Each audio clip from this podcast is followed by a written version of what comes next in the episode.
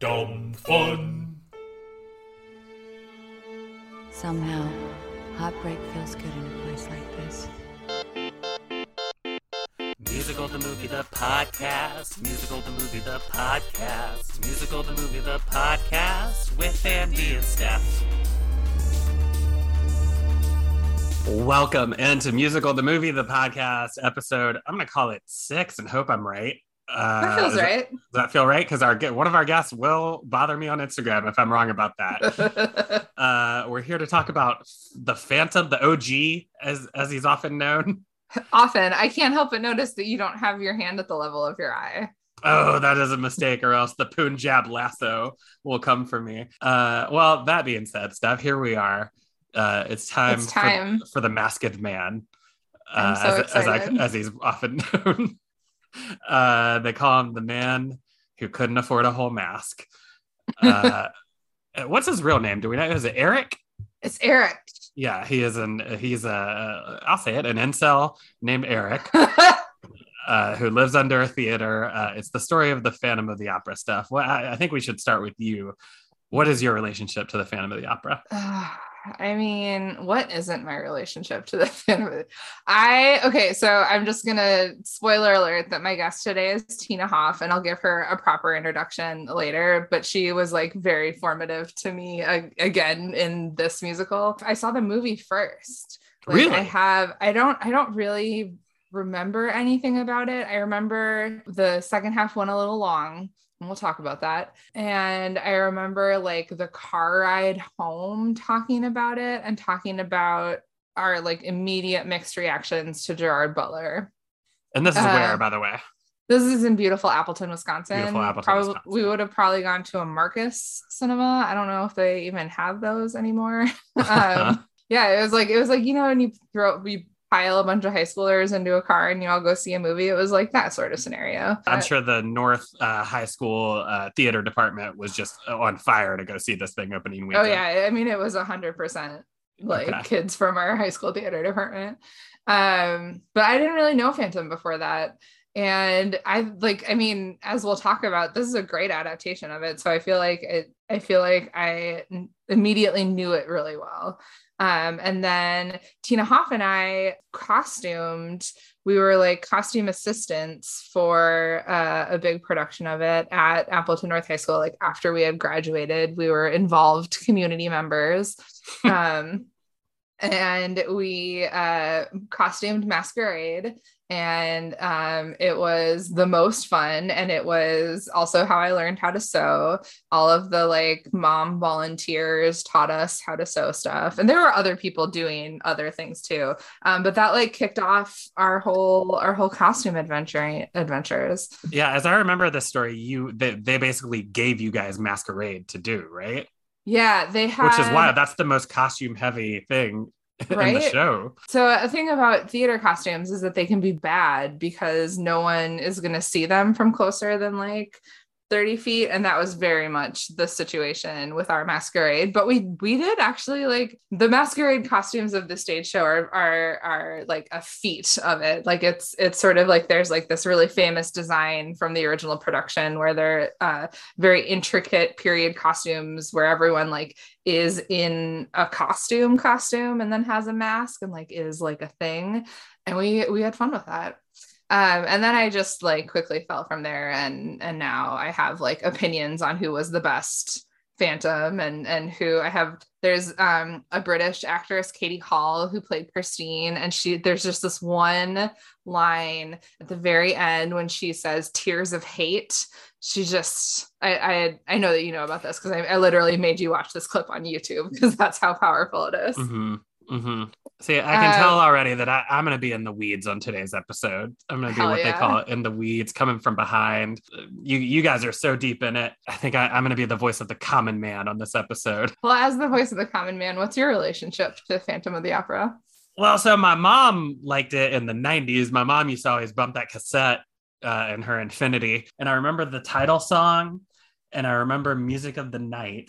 Uh, which I also was doing a, a parody of in, in my stand-up briefly during the Donald Trump presidency and, and dumped unceremoniously in twenty twenty-three because Donald Trump jokes were like hearing Christmas songs on December twenty-sixth. Nobody, immediately nobody wanted it at all. And so I, I knew those two songs basically, and that was it. I, we we talked about it a little bit when we started dating because I, I told you it was sort of this conversation that really begat this podcast, which was that like, I'm very susceptible to musicals. I can be into musicals, but I find musical theater to be sort of alienating, you know, from a money standpoint and from a mm-hmm. cultural standpoint. And so I'm never able to see musicals for that reason. And it was with that in mind that you, Steph Smith, my co-host and uh, girlfriend and domestic partner, got me uh, tickets, got us tickets to go see Phantom of the Opera live at the beautiful Cadillac Palace Theater here in downtown Chicago, Illinois, uh, Christmas of twenty nineteen. Yeah, it was our first Christmas together. Yeah. And we uh, we went to go see that. It was w- what I remember very specifically about it is that uh, as soon as the curtain went up for intermission, before you said a word to me, you took out your phone and you sent a voice message to our one of our guests, Tina Hoff, uh, all about your thoughts on the musical. And we'll we'll talk some more about, I guess, my reaction to it. Well, I mean, what I do remember is that we went to a bar afterwards and you made me tell you what I thought the play was about, which was, which, which I needed. I did need because, you know, I think this kind of choral singing in particular can be kind of hard to understand sometimes and parse the lyrics. Uh, and the plot of Phantom is not what I would call straightforward, even even if you're picking everything up. Uh, and so it was not until like at that bar afterwards that I was like, wait, the Phantom like is doing theater tricks and stuff? And you were like, yeah, needless to say, we were up on the balcony for our seats, but like neither here nor there. Uh, beautiful seats, beautiful theater, beautiful, beautiful production. So yeah, so that was pretty much it for me in terms of Phantom until we we watched this movie. I do remember, I don't remember his name, but I do remember that the the guy we saw playing Phantom was like particularly captivating, and that um that was one of the things that we talked about was the way that all of Phantom's influence over Christine is like purely about sex appeal and her processing her own shit about her her own daddy issues. Uh-huh. um and like he did a really good job like understanding that and exploring that. Derek D, the gentleman's name. I did Derek D. Great Derek job, D. Derek he, he really D. was terrific. Uh, well, let's bring in our guests. Uh, as always, we have a guest from the world of theater, a guest from the world of comedy. You want to start with our theater guest? Yeah, Tina Hoff's back. Um, hey! she's just, she's truly become our, our third podcast host, but... Our, um, our third chair. I just couldn't, I I don't know anyone in the world who knows more about Phantom than Tina Hoff. And I don't know a lot of people in the world, but I do know like a lot of nerds and theater nerds. So this big is big compliment. I mean, you're I think, set, you're setting it up. So, I mean, hopefully I can live up to the hype. I think we have an understanding that if one of us dies, we're to continue the podcast with you, Tina. Aw, thank you. We haven't talked Under- about that, but I think it's a... It's an unspoken, unspoken understanding. understanding. Now it's officially spoken and on the record, although I will cut this. Um, uh, our comedy guest, one of my favorite people in the world, host of a podcast, a very popular and uh, incredible podcast called Marty and Sarah Love Wrestling. Just a, a, a great writer, great improviser, uh, great comedian, great person. Sarah Shockey is here. Hi, Sarah. Wow, thanks. Talk about living up to the hype. Now I got to be a great person too. On top of everything. In front of uh, the people at the Phantom of the Opera who are all questionable in their little ways. Yeah, there is no one gets out of this thing clean, I think. Meg. Amen. Only Meg. Meg, yeah. Uh, well, she's got some mommy issues to work through, but she's all right. She'll be good. She'll get there. She'll find some uh, Raoul not connected to the story who can just make it happen. So I, I don't know I, what happened last year. Why is everyone acting so weird?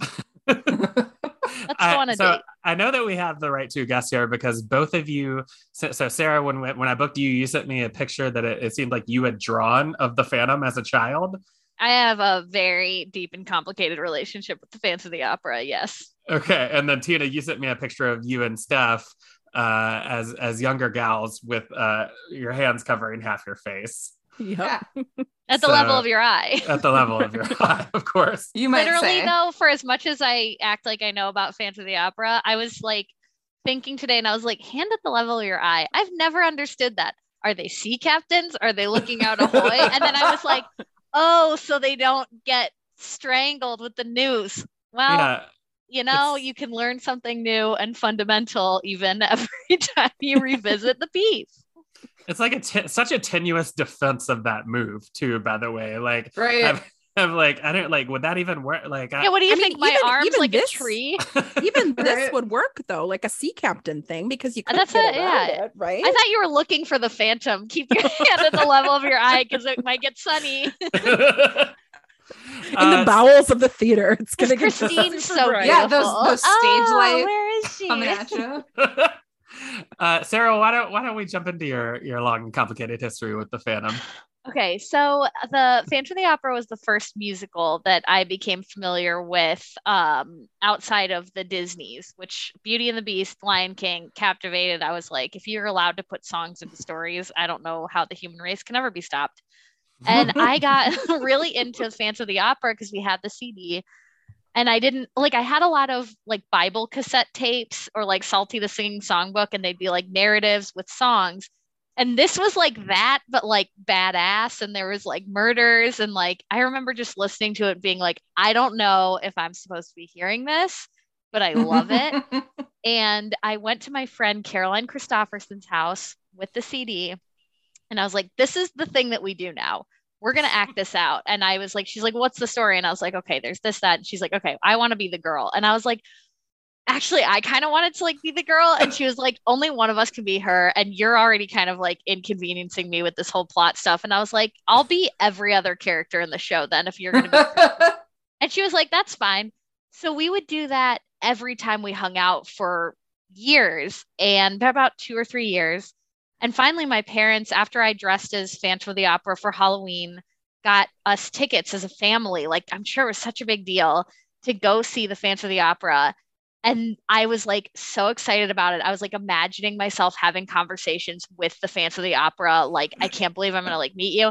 Like, I wonder if you're going to come sit in my lap like in Cats. Well, like it got to like one of these imaginations was like too intense for me. And I was like a kid and didn't want to explain. Like, I think I went too far in my imaginations about the Phantom, but I like could not talk about the musical or think about the musical for the two to three months leading up to us going to see it, because I just felt too intensely about it.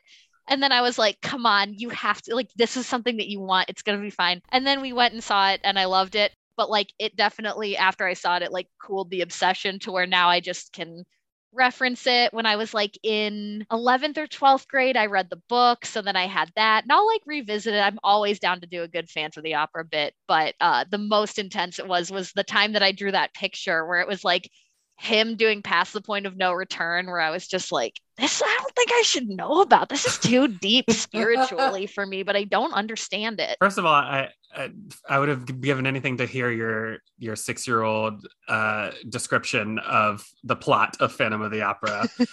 Like, I probably would I have been very similar to mine at Richards the night after I saw it. Really funny guys. They're always getting into trouble because the Phantom doesn't like the stuff they do. But also, like, the thing about you doing every other character, do we I know wouldn't how let her formative? Do masquerade. She was like, I can help in masquerade. And I was like, no, because you're Christine, you get enough solos. You're about to do Wishing You Were Somehow Here Again, and I don't get shit during that. So I'm doing all of masquerade by myself. I just don't know if you know how formative it was for you that you were like, I'm going to do every character. And then it's I like, now you're like, like a likable Carlotta. That is, now that I know this, yeah, I could say I would put that in your bio. Tina, what about you? I know obviously we've we touched on it, but you were there before Steph, obviously. Yeah, I mean, Steph covered a lot of it. I, I kind of had a similar thing in, in that I would hear the songs when I was kind of growing up. I was really into musicals as a kid, but it was more like Joseph and the Amazing Technicolor Dreamcoat and Jesus Christ Superstar. And I think I saw a production of it when it came to the P A C in Appleton, I think before I saw the movie.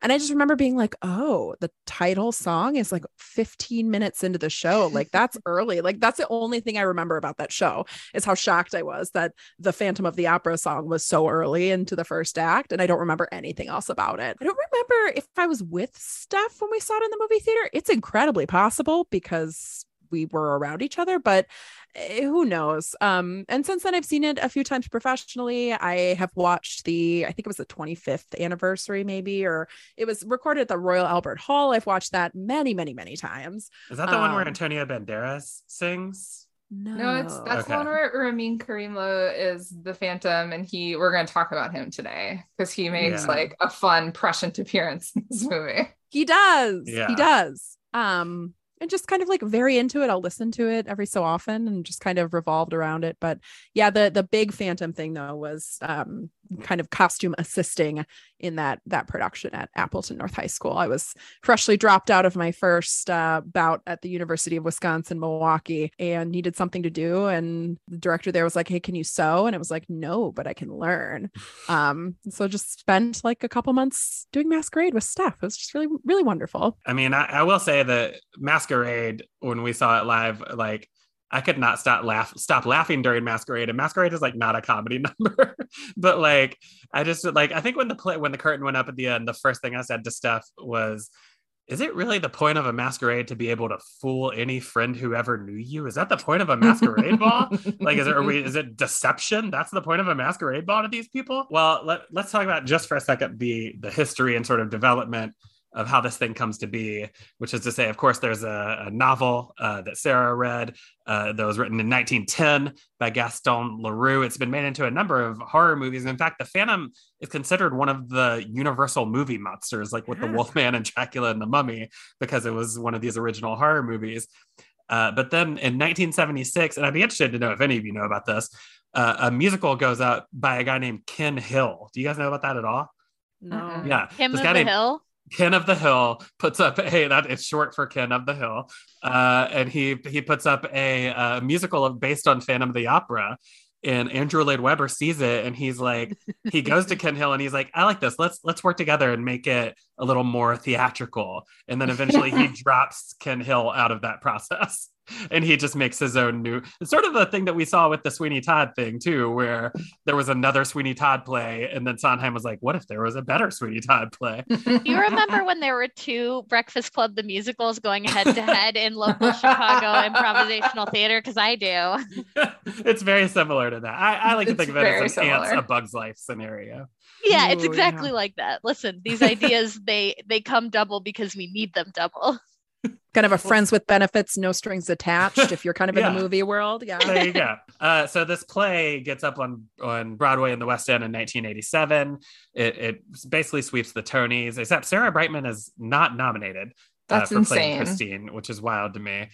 Uh, but then uh, the film project is first confirmed in nineteen eighty-nine. And in nineteen eighty-nine, Sir Andrew Lloyd Webber handpicks Joel Schumacher to direct and to develop it with, because he loved, and I'm not making this up, The Lost Boys. Andrew Lloyd Webber loved the use of music in The Lost Boys, so he gets Joel Schumacher. And they go to the south of France together, and they write the script for Phantom of the Opera. And then it's going, it, they're going to do it with um, Michael Crawford and Sarah Brightman, the original stars of the stage version. And then right before filming's about to begin, Andrew Lloyd Webber and Sarah Brightman get divorced. And the uh, way I read it, Andrew Lloyd Webber divorced Sarah Brightman. That's, so that's the way I read it. Very, very important distinction. Yep. And so this thing just languishes in development hell for the next fifteen years. There is a point where Antonio Banderas is like taking vocal lessons to play the Phantom. It just never happens that way. And then somehow like a, a th- there was going to be a fifth Batman movie after, you know, the four from, from our childhood that Joel Schumacher was going to do that was going to be called Batman Unchained. Again, I'm not making that up. Django didn't exist yet, but it was going to be called Batman Unchained, and that falls apart. And that, he's so known thing. for his chains, Batman, yeah, right? Yeah. I mean, he, he was really known for conforms. his He was certainly known for his nipples after what Joel Schumacher did to him. Uh, and And so, of course, the most subtle director in the world when it comes to Batman gets his hands back on uh, the Phantom of the Opera, and he starts casting this thing. Uh, I forget, like I read where he knew he like he liked Gerard Butler from some, I mean, truly like Dracula two thousand or something like that, because Gerard Butler is not a, that's what's most notable about it to me. I, I guess, and we can jump into it by way of this. Uh, Gerard Butler is so close to being something in this movie. And I don't understand why he's, it's not like a star power casting because he's not a star. I saw this movie for the first time today. I was in a really good mood when I watched it, and I thought he was great. I loved everything that he did, and I thought he was cute. And then I thought that I had some edits in the back half, but I just generally have edits for the Phantom of the Opera in the back half Yeah. Um, I just wish the three of them could get along and just hang out at the theater and put on shows. But like, we can't always get what we want. Right. Because but honestly, I was good. like, I read about this. He never took a singing lesson. And like, nah. his voice is good. Like, he hit some of those notes with that like waver vibrato that I was just like, I was, you know what? I just gave him the like action hero benefit of the doubt where I'm like, this is the cutting edge and I don't think you're supposed to be here, but you're really making the most of this. This is going to sound like a little bit too much of a like backhanded, like I thought the programs were really easy to read. um, but I think he does a really good job of capturing the like growly parts of the Phantom and like the parts that are like, this is a character who grew up in uh the cave below an opera house, and so like this is what he sounds like, um and that he pulls off a lot of it. And I can see Andrew Lloyd Webber like having written this thing and marrying Christine, and he thinks that he's the Phantom and he's like injecting music with like all of this novelty and dissonance, and people and hate the synthesizer, hot. But he's right, and he's mostly hot. He just needs to like cover up a little bit of his face.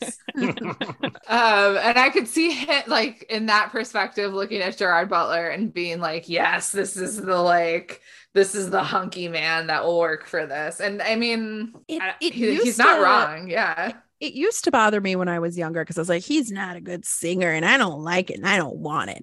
But now, I mean, none of the principal cast really is a very strong singer, right? And you don't really want like a Nick Jonas in the uh, Les Miserables concert situation where everyone else is a professional singer and then you got this other guy who's like not quite and there. I, I laughed like, so hard when I saw him do that because I was just like, that's Nick Jonas and everybody else has been training in Broadway forever and that's just him. Right. So like he's Gerard Butler's kind of matching the vibe, and I don't mind it now as an adult who's seen some things, yeah. namely Nick Jonas. And I was so sad by that. It was like seeing like all the actors and then like a cartoon character. I mean, it's we we talk about the Russell Crowe effect a lot on this podcast, where Russell Crowe and Les Mis. So no, I was gonna say you talk about it. Yeah, that's fair. I've you been, I've love been secretly this point, holding and my you tongue always about act like it. We all say it, and only you say it. Not just on the podcast, all the time when I'm walking around. Um, Listen, we don't have to get into it, but Russell Crowe and Les Miserables in that movie is is is good, and it's a good thing, and but we that's can talk what, about but, it at another time. But Tina, but... that's what I'm saying is that Russell Crowe in that movie is good, and that Javert is not a character who needs to be able. able to to sing like that. Why you know would Javert I mean? take singing lessons? He's out for justice. Right. and and the Phantom, on the other hand, I think does need to have a strong It's all voice. About singing lessons. That's his whole thing. Right, his I, whole thing. Well, okay, yeah, yeah, yeah. Yeah, that is his whole thing. I mean, I, I do want to mention uh, that Uh, we were we were at a the, Tina and Steph and I were at a, a wedding in, and I can't say this enough, beautiful Tucson, Arizona, uh, over the weekend, and uh, we this came up, and friend feature friend of the show, Amanda Crowley, said to us that she thinks that the Phantom doesn't need to have a strong voice because Christine is his voice, that Christine yeah, is, is the voice that. that he wants to sing, and but at the same time he casts himself as the male lead, right? He take he literally yanks Piangi out with a hook. Not really, but I wish he would have taken like a big hook, big stage hook, and he, he taken Piangi up and puts himself in the lead opposite Christine. As, but like Piangi wasn't hot, so like he's a step up from Piangi looks wise. I don't know. Piangi's kind of a wife guy. We could get into it. We could get into it, you know. I okay, love my I love curvy this. husband Piangi. I love my curvy tenor. My tenor is a ten. Um, all right. Or eleven. Well, so let's let's jump into the plot, and we'll we'll we'll talk about other things as they come up. Okay, so we open with a silent title card. What a choice! Oh, for Marty some was rattled by that because we put the D V D on that I've owned for years and never watched until today. Like, what a nut! And I put it on, and Marty's like, "There's no sound. Is there sound? Is the sound on? Is the sound on?" And then he watched through until the opening music started, and literally, Andy, he went. They took that from Kane. Can I tell you though, I had a very similar thing because I was listening with my AirPods and I was like, wait a minute, where's the sound on this? Like I didn't recall being, I was like, hold on, stop. Are Jarring. They not working? It's yeah, me darn. Too. I'm like checking all the audio inputs and shit. I'm like, I'm like, I got stuff. I got wires buried. And then finally the music creeps in and I'm like, this is a musical, right? Like this is a musical and the music doesn't start for like forty-five seconds into the to the thing. It's like The Shining if they're just driving and there's no music. So we transition to nineteen nineteen Paris via a postcard. This is the most like it's two thousand four and we don't know how to put C G I into this movie that doesn't require it. And so like, we're just going to insert some time travel here. And this is also how the stage show starts, right? It, it's like, it's like a, everyone's older and they're cleaning out the opera house and they have this auction. We meet old Viscount Raoul de Chagny. He's puffy. Um, He's like those prosthetics that look like they would taste like circus peanuts. Prove, prove to me that's Patrick Wilson. Like I can't, I can't find him in there. Yeah, feel it. He's in it. You can tell because of the like shaky old person acting he's doing. He's like really shaking. He really shakes, and it's like I don't think he's that much older than Christine, so like he's not he's like early seventies at the right. latest, right? It's like thirty years after the events of the movie. It like, really affected him though. You have to give him that. thirty years. Listen, stress can just do insane things to the body. Look at Obama I mean, when he left office oh, compared to when he, he looked was as dusty inaugurated. As the opera house. Yeah. But like also this is a different time for health, so you know I mean they say like thirty is the new forty, but like this is the time where seventy was the new one hundred, so like you made it that that old, you were probably going to be a little shaky. Could I tell Apparently. A brief story about prosthetics? Yeah, please.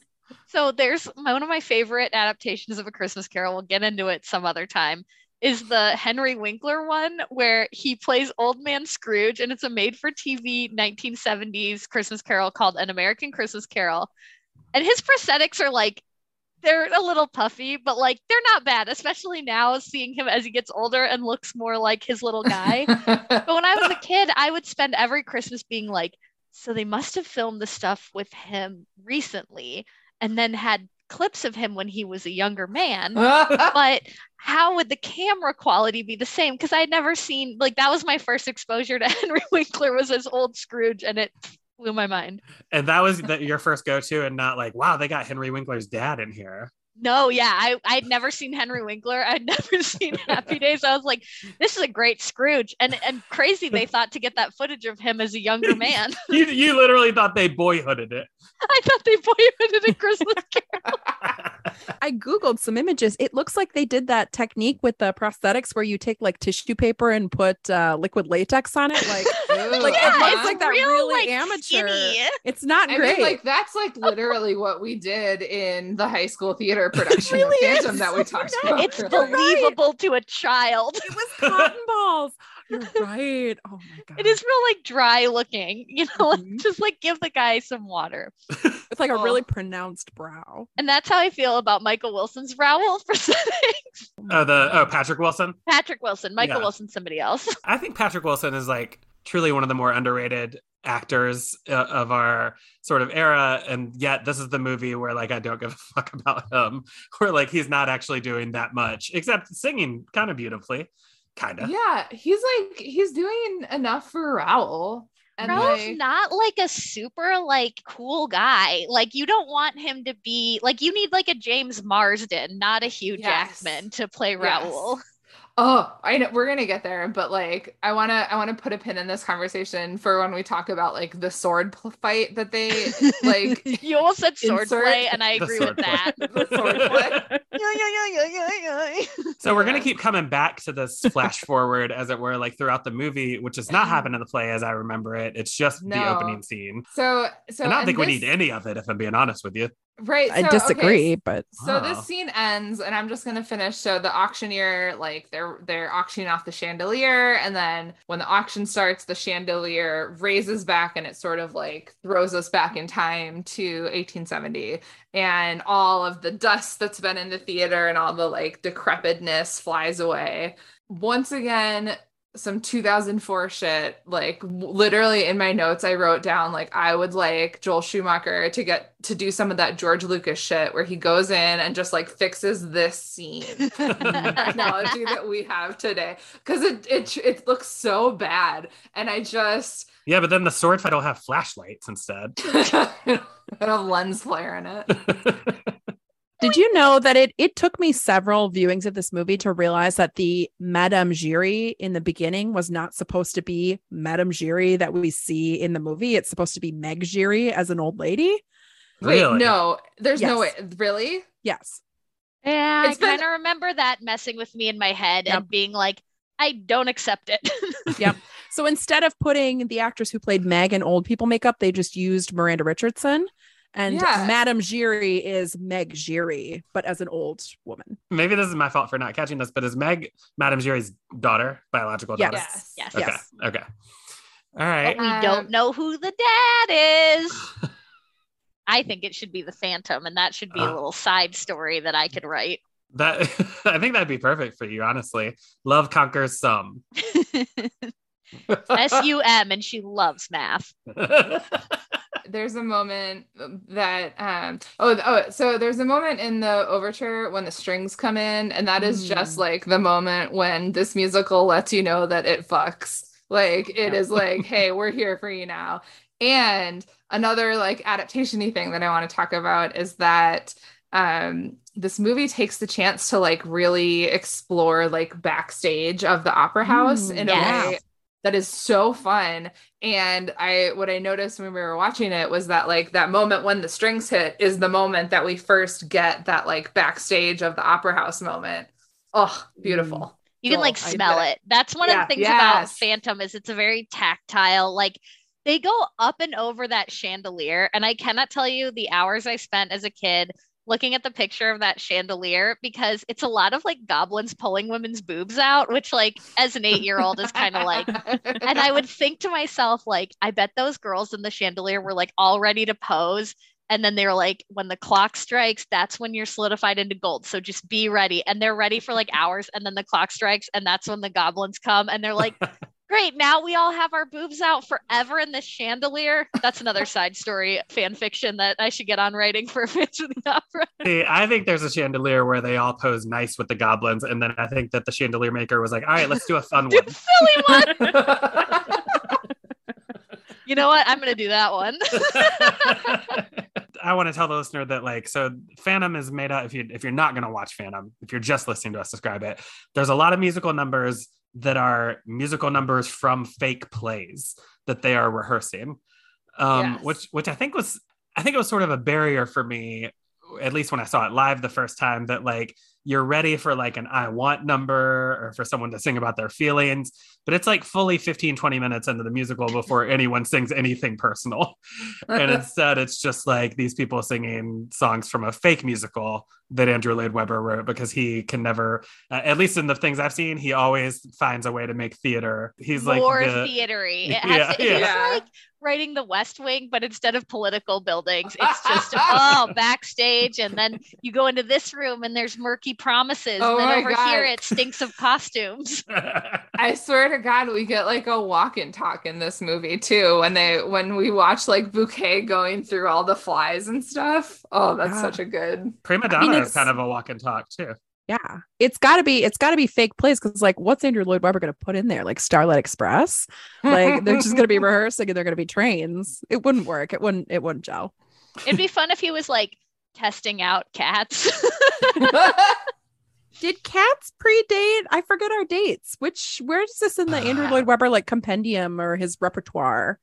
I found uh, out about cats second, but I don't know if that has anything to do with real first. Timelines. eighty-one Cats, yeah, Cats eighty-one. Goes up yeah, in eighty-one, yeah. and this Phantom goes up is eighty-six. In eighty-six. Yeah, mm. And I think Starlight Express is also eighty-six. Like I think they go up kind of concurrently, which is wild because he puts up this gr- this big grand thing, and then he puts up this thing where people are on, on roller skates going choo choo. I've never seen Starlight Express, but I don't think they go choo choo. Well, prove it, Andy.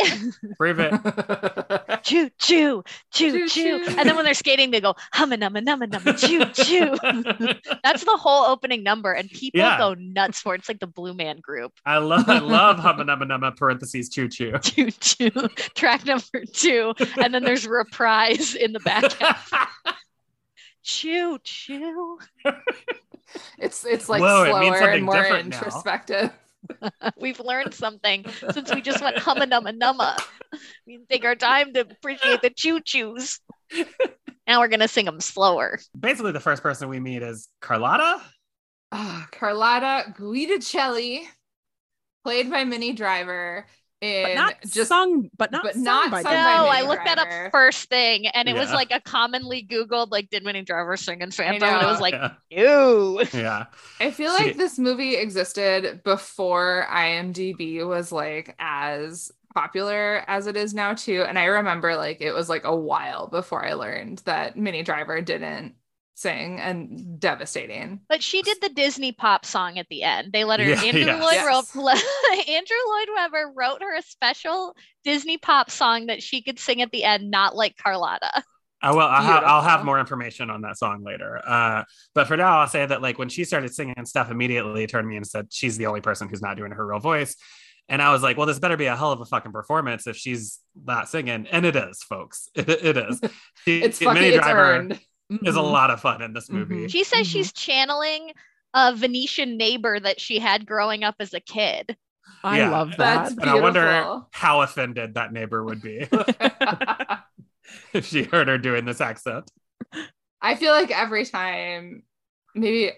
I don't want to offend you, Andy, with this comment, so mm-hmm. I apologize, but I do feel like every time I'm doing like a comical Italian accent, that Minnie Driver's performance in this movie is like what I'm channeling. So we meet Carlotta. Uh, the theater is preparing for Hannibal. The theater manager is retiring, uh, and we meet the new theater owners, Fearman and Andre. Ugh, um, obsessed with them like Statler and Waldorf from day one. I need to talk about Kieran Hines as Fearman or Andre. I don't know which one he is. Fearman. And his hair. Yeah. I, his hair is perfect. He has this like this poof that is like ahead of its time. And I just, I love it. And he's and perfect. He's perfect. And I had this moment where I was watching him because I've always really liked those guys. And I couldn't figure out if Simon Woods was Andre. And then I found out he was. And he... fully exposes himself in Room with a View and really made an impression on me when I was watching that movie at Groupon. You think it's all like, you know, fuddling around ladies in dresses. And then all of a sudden three dudes are fully naked, including Julian Sands and him. And it was like, he's an impressive guy. And so he's Andre. And then I'm like, he's the best. Who's going to be Fearman? And then I had this moment where I was like, there's something so pleasant about his mouth. Why do I like his mouth so much? I recognize his mouth. Captain Wentworth from the Anne Root Persuasion, which is maybe yes! the best Persuasion adaptation. And so I was like, this was made for me. I love this casting for my two guys, my two special guys that I played both of because my friend was playing Christine. I caught I caught um, bits of that, but even Tina seemed confused about Persuasion. Extremely, extremely confused. Can, can but... you explain what Persuasion is? Oh, it's a Jane Austen, and it was her last most like mature work about patience and silence. And for us little, you know, weebly romantics, it's like intensely romantic than that they're like mostly separated the entire time and like not talking to each other. Mm-hmm. And it's hard to get a character like that right as a protagonist. And so seeing him having successfully played that and being Fearman, I was just like, this guy's uh, okay. He's good. Might have to look into more of his work. I know. So I I know uh, Kieran H- Kieran Hines put it, had a great turn last year in Belfast that he was nominated for an Oscar for. Mm. Uh, and then Simon Callow, who is playing Andre, uh, I know as the villain from Ace Ventura: When Nature Calls. So many entries. But yeah, they they are truly great. They are Statler and Waldorf, and they are like they they're I would argue the most working part of this movie and the most working part of the casting, maybe Minnie Driver aside. Do you all think that Fearman and Andre are in love, and if so, one hundred percent. Is it surface level or beneath? No. So ca- canonically, they do have wives, right? I mean, in the in the musical, so did those guys. You did in so the did day. Those guys in Grace and Frankie, right? Which is not to say, I mean, uh, so reading, the guys in Brokeback Mountain, right? Like viewing it as them as a gay couple is the better viewing of it, right? Uh, Sir Lloyd Webber does not agree, but he is wrong. So when we, and the, the production that we costumed, because it was a high school production and they don't have, never have enough boys, they made it a, a heterosexual couple and made one of them, she was Madame Fearman and, and her husband, Andre. It went okay. Not the I, I girls enjoyed were, it. Yeah. It, but it also take. like, it didn't take any editing of their lines or their like blocking to make it seem like they were a married couple. There was, there was one change in the lines I remember. And instead of look, my friend, what we have here, it was look, my love, what we have here. And that was like the only line change that they did in the entire I thing. Wish they'd do that in the Phantom now and then have a little, oh, did I no. say that moment? They were like, oh, did you get this letter? And they're like, oh, of course I did. We live together. I, I, I told you to stop. It's another side story. How about we just released a book of short stories loosely related to the, the Phantom, the Phantom lore? That's, that's yeah. called that's called fanfiction dot net. It's, it's spelled with a P H. So we meet Fearman and Andre, um, and we also meet Raoul. Uh, who this isn't where he shows up on the stage show, but like, I do sort of like it. I like that he like gets to be a part of this. There's nothing, this is a good change, I think. Um, the only thing that I don't like about it is that we then see Christine like whispering to Meg, um, and we get like her couple lines of exposition about it. But this is like now the first way that we see Christine in this production is her like talking about how hot that's Raoul Chappie. Is. He's a robot. No, There's it is like of... I was like, are we seeing Christine? Like she should be like coming down the stairs right? weekly and like having someone like push her a little. Yes, she should be like some kind of afraid. There's a lot of exposition in this scene, a lot of it, and it's it's Christine. Oh, you, uh, I guess you could say we were childhood sweethearts. And then you have the the managers creeping on the ballet dancers so that we, the audience, know. Oh, Meg Shear, ew, my my only child, Meg. Uh, Miranda Richardson, the only person doing a French accent in this entire movie. This movie that takes well, place in Gerard Paris. Butler France, attempts right. at times. Gerard Butler. I don't think it's on purpose though. I think no, it's just happening, it. right? It's really like was I was just hanging out that day. I was like googling. Where the fuck is Gerard Butler from? Right. I, I couldn't figure out what accent he was doing. I was like, oh, okay, that's, Welsh, Scottish, British. That's that makes what sense. It, it just sounds like that when you live in the catacombs. So everyone you hear is just kind of muddled and right. you can't really fully hear them. And then uh, Madame G, oh, that's it.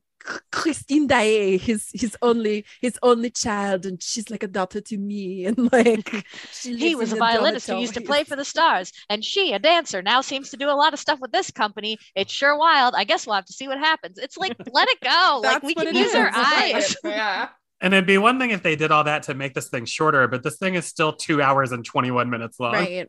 Did they think that audiences were like too dumb? Because we get it in context, or I forget what the dialogue is in the stage show, but like we get we get the exposition, but not that blatantly. Now I will say this, I'm following the plot at this point.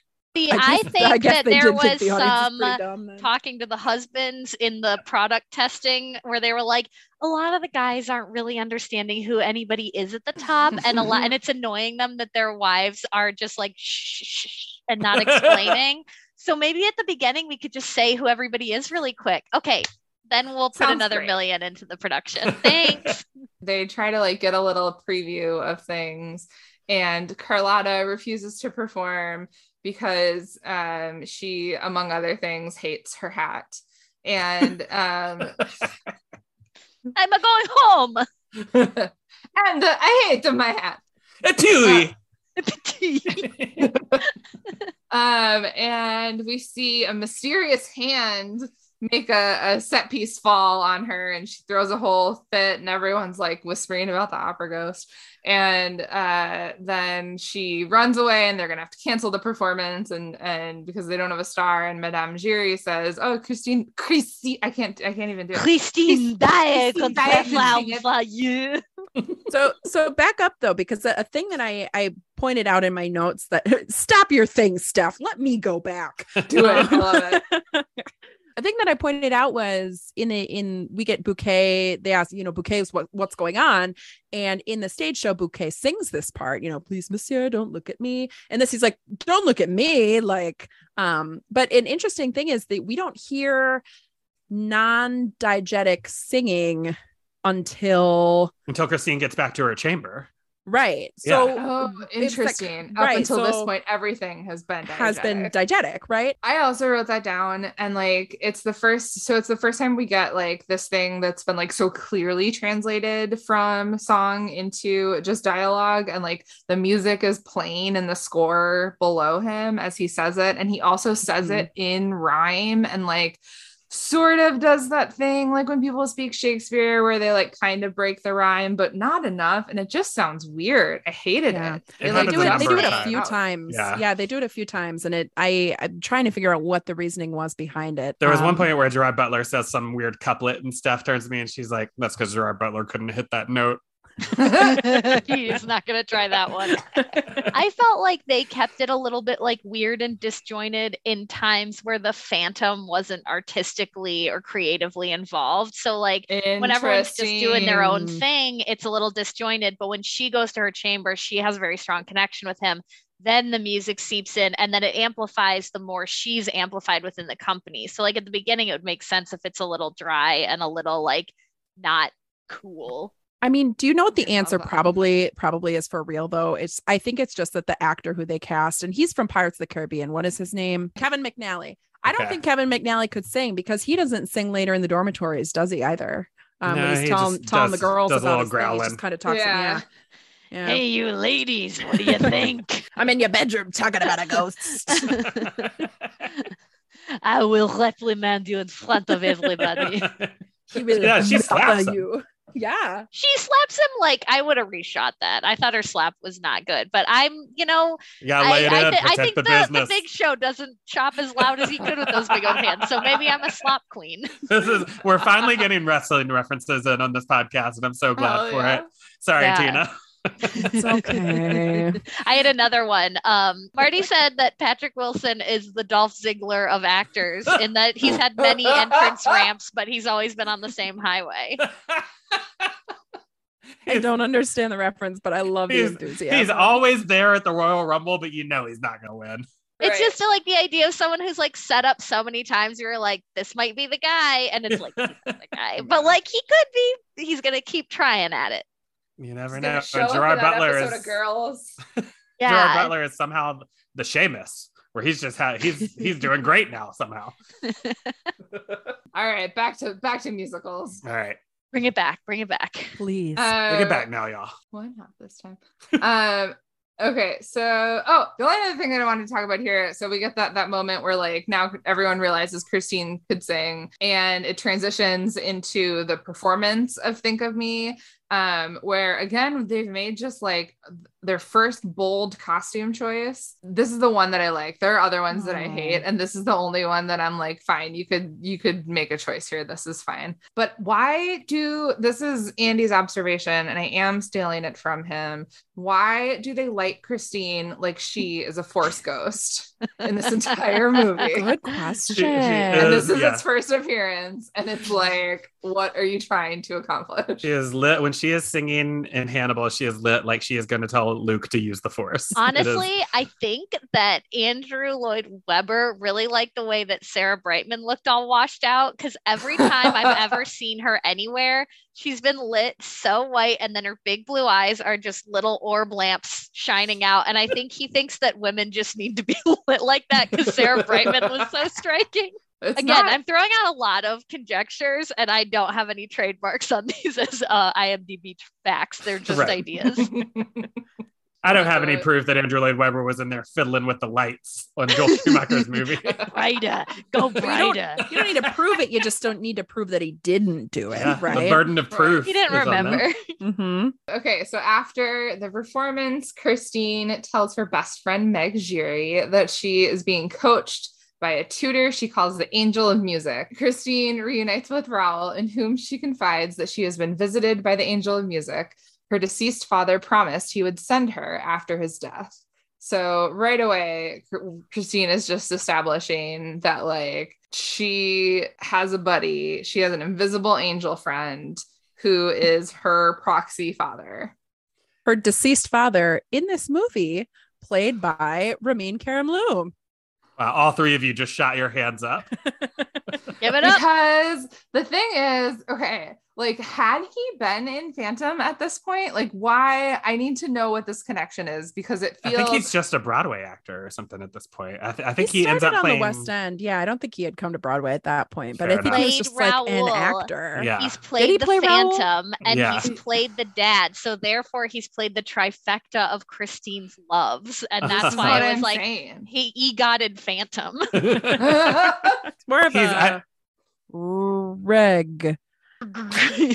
Raoul Eric Gustav. Regular. Oh, wait, so he does have a name. His name is Gustav? Yeah. It's definitely in the credits of this movie credited as Christine's father. No. But it's Gustav. Like, you it's see a Gustav little, like, on his, like plate. Or like, and it's on yeah. his grave? It's on his grave. He is, not to take it back to wrestling, but he, I, I, the reason though I know his name at all is because he is apparently starring in a wrestling musical. Uh, that's that's coming to Broadway. Maybe or is we on can Broadway all come together on the wrestling musical. Yes, please. You guys, you guys go ahead. Um, wow. Just musicals for, for boys. Me. It's just the action of musicals with the coordination. It's all a Venn diagram yeah. of creativity. Yeah. But so okay, so here's my question: the fan, her dad promised her this angel of music, and then the Phantom shows up, and is. Is there an actual connection there, or is the Phantom just like using this thing? When he got to heaven, he would send the angel of music to her. And to me, it's kind of like a goofy movie of like, yeah, I'm going to be on stage with Powerline actually. And like, I think her dad got there and was like, they're like, we have this demon from hell that like could maybe do singing lessons. Like, he's pretty good. That's the best we can offer you. And he's like, yeah, can I say hi to the angel of music? They're like, no, he's playing a secret chord for Jesus. It's secret, though. You can't hear it. It's H minor. You probably haven't heard of it. H minor.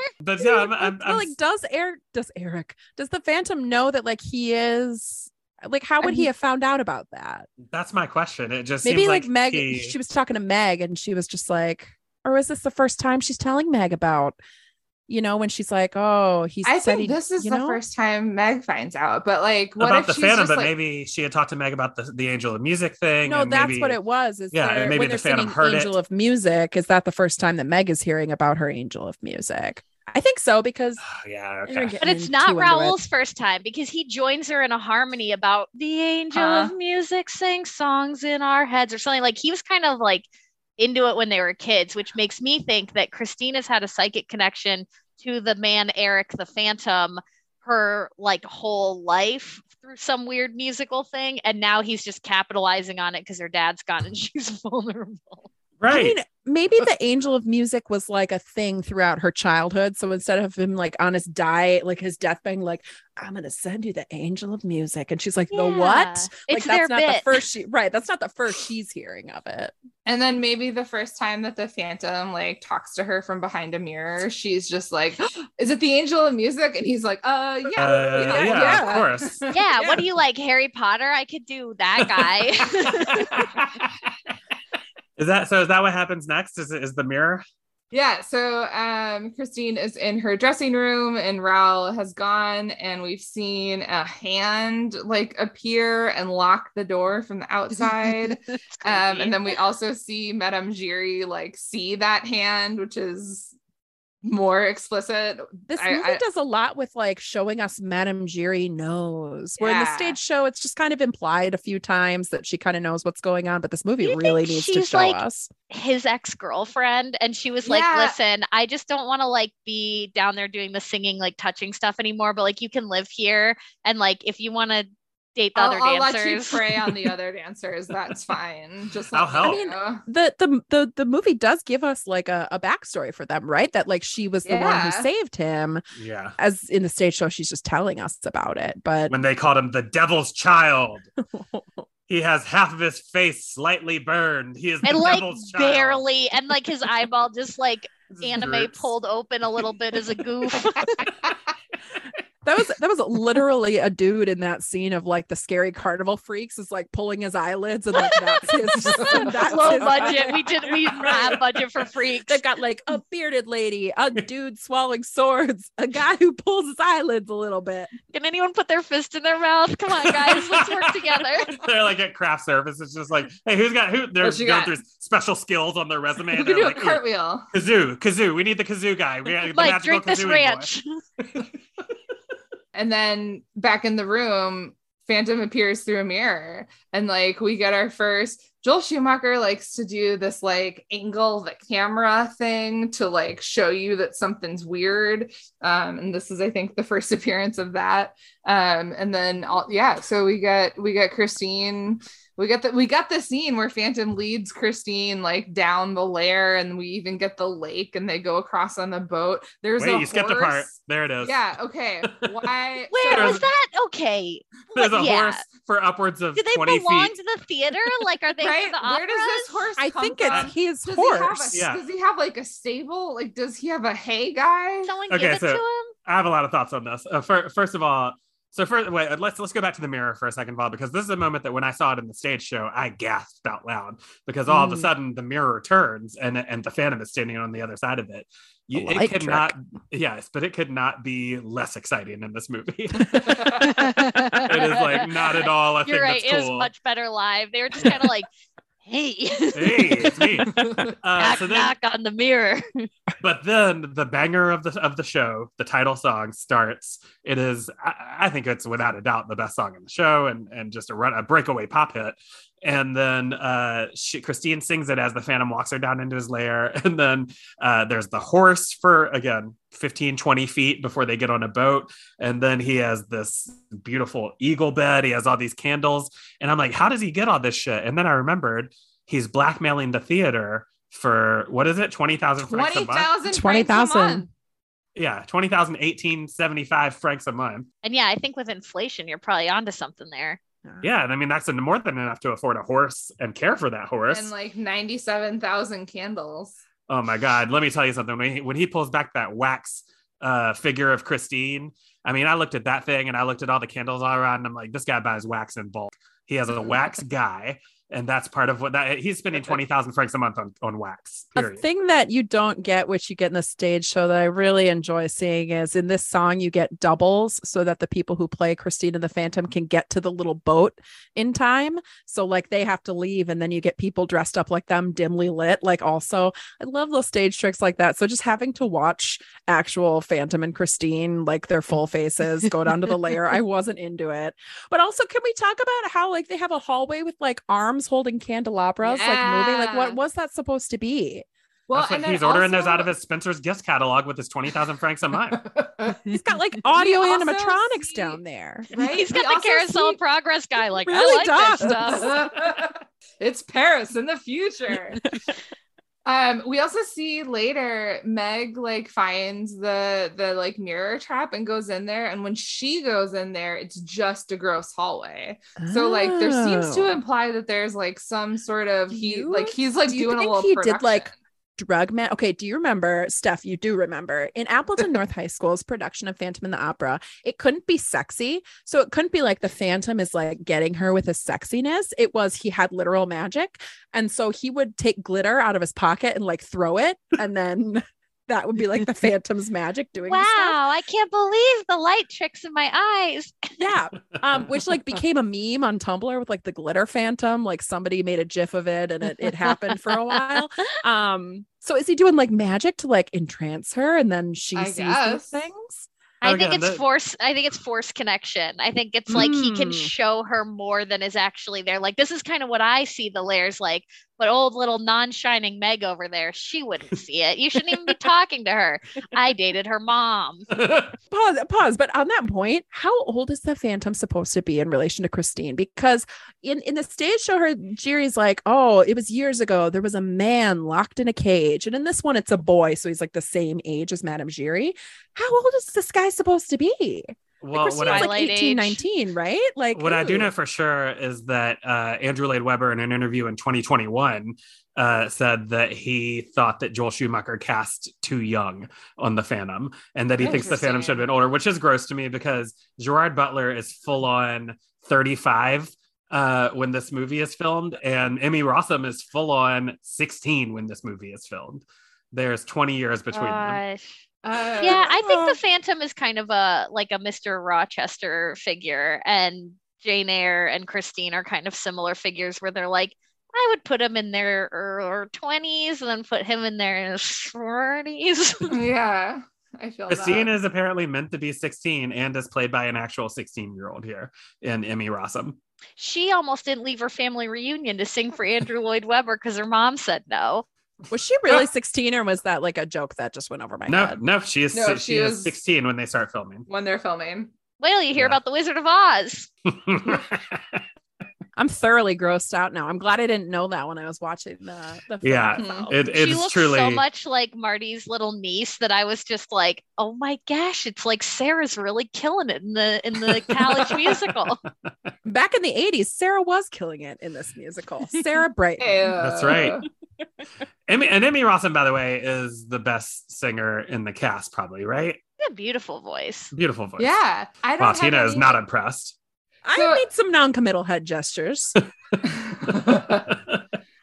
feel like what we were talking about earlier with the the like they made a choice to to go not like full voice stage sounding people in all of these roles, and like given that choice, I think Emmy Rossum is like handily the best one, and like is is like doing exactly what she needs to be doing as Christine here.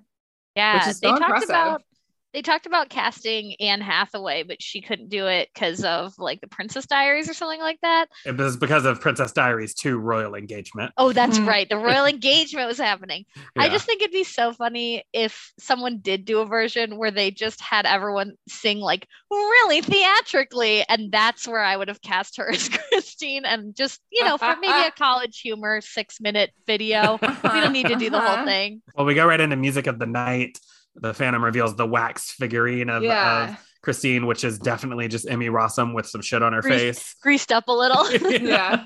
I had also forgotten this because I'm so used to the, the Royal Albert Hall performance where they don't have that. She just kind of like, oh, faints. And so when I, I didn't, I couldn't, I didn't remember that that was happening. And then it was like a jump scare when all of a sudden it was like the Emmy Rossum, like mannequin.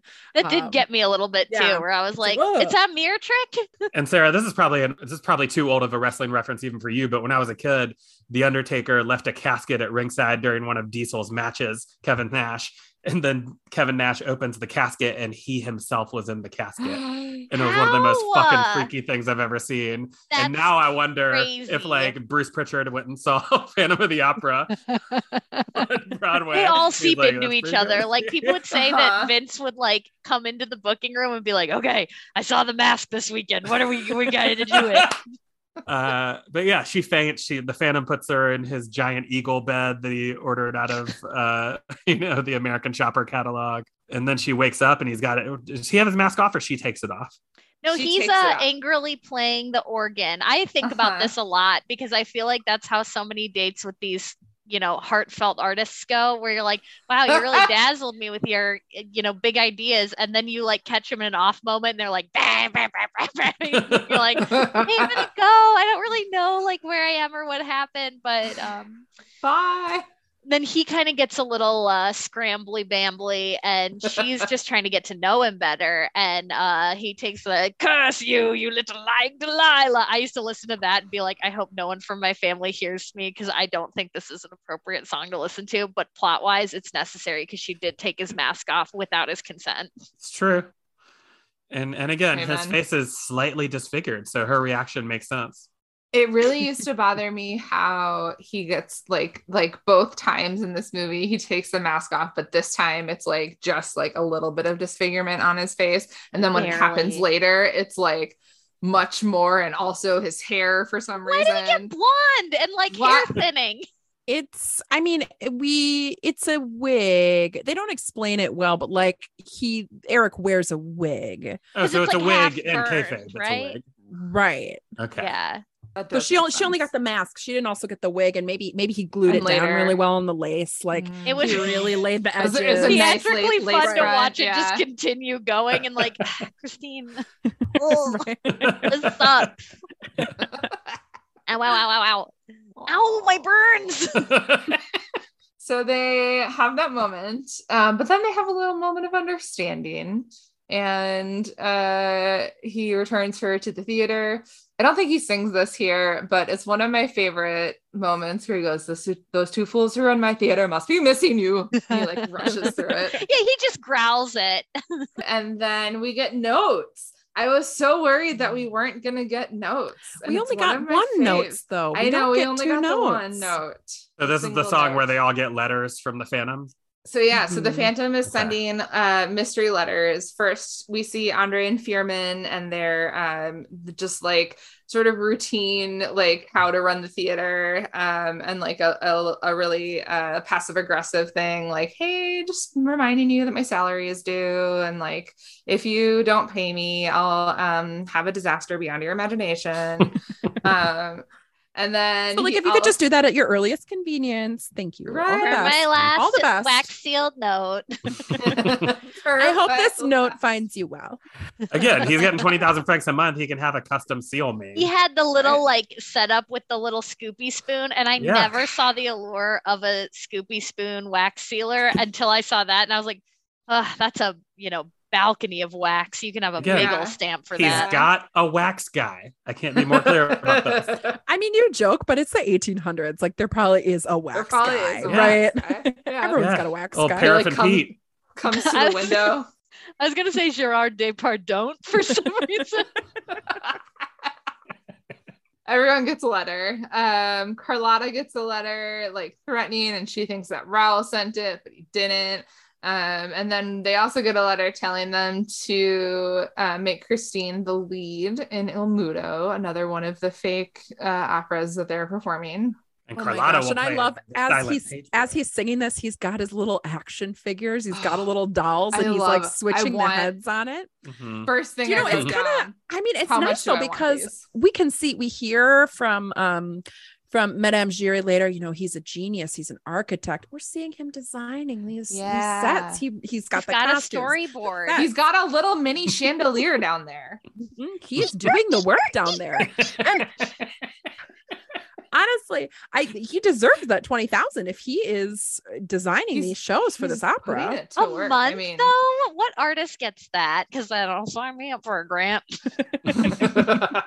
You get a grant, but you do have to kill a stagehand every month. I do have to, you you do have to let the Phantom kind of like hold your neck in a way. He will come and caress you in your sleep, Eric, and you he will not stink. tell you when. Eric, you smell like what I think the Parasite people smell like from the movie when a flood happened.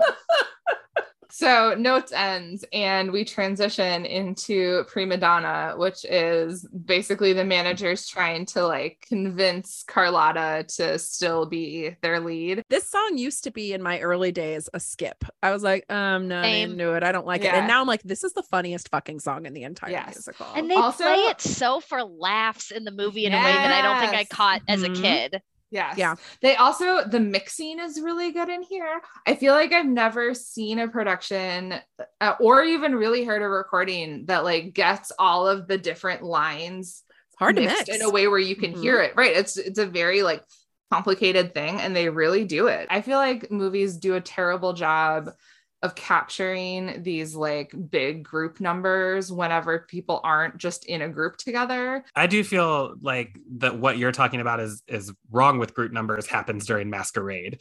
I think that there are so many people that they're cutting to for individual lines of Masquerade that I I get whiplash just trying to even kept, keep up sure, while I'm trying to that. hear what they're saying. You know who does that well is um, Cabin Fever from Muppet Treasure Island. That's one of the best calculated like group numbers because it's puppetry. Like it's the same as like you have to plan those moves and plan yeah. like I did feel like though in both numbers like kind of I was just standing like looking at it all. And I think that's a cool like Schumacher thing of just like you kind of feel like a bewildered person who's a little closer to the action than you want to be. But that's like exciting. Yeah. I do, Sarah. I, I I love that you say that, because when I was thinking about how the group numbers like weren't working as much for me, I thought about Little Shop and how good Little Shop is at the group numbers, and how that's Frank Oz having that Muppet experience, and how he knows how to like have an extra pop out of a window and do a line, and that and, and like it's like, a perfect focus, and then it gives to the next. Like there's something mm-hmm. in Muppet choreography that's just like so precise, but so like fun and flexible that it's just like, that should be the spirit of every musical, is like, yeah. hit it like a Muppet musical number and you'll be fine. I would love to see that. And I said this too about, about Little Shop of Horrors. I would love to see this musical done by Muppets. That would be incredible. Wow. I don't want to see a Muppet get murdered, but maybe that could they be could like the it. person, the they like, you know, the it. Muppet That's movies have like some humans, yeah. right? The, the murder yeah, people yeah, yeah. are the people. Yeah. Perfect. Um, the only thing that I want to say before we talk about like the production and, and the end of act one is that they keep the chords that transition from Prima Donna into Il Muto. It's like these ba-bum, ba-bum, ba-bum. Um, and that is the fastest quick change costume wise. And those Triggering. chords still trigger me. I was like, when we were Same. listening, oh, I, was I like, never no, you gotta get his wig on. Mm-hmm, it's so mm-hmm. bad. Agreed stuff. Every time I hear those chords, I'm like, oh my God, we only have a little time. Run. Get the blush on, get the blush on. Gotta go, gotta go. That's how a lot of comedians feel when they hear the Three Stooges novelty song, The Curly Shuffle. They're like, oh, the club's about to start the show. The Curly Shuffle really gets them in their seat. Well, I remember laughing at this, so I guess I'll laugh tonight. You know what I, I had thought when you first said The Curly Shuffle, and and, and I know it's not that. I thought it shuffle. was that. No, I thought it was that one that goes. Is that Benny Hall? Sax? No. Oh, oh, yeah, it's where running through. Oh no, the, you were thinking of In the Mood.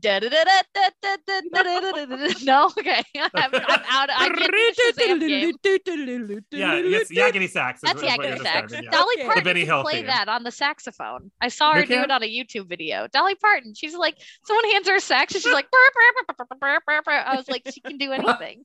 Wow. But here was me assuming they would play that before comedy shows to like get everyone yeah. in the mood. For, yeah. For then they, they chase people around through the tables and you're supposed to kind of like clap a little. And you're not going to believe it, but this blonde got all of her clothes ripped off.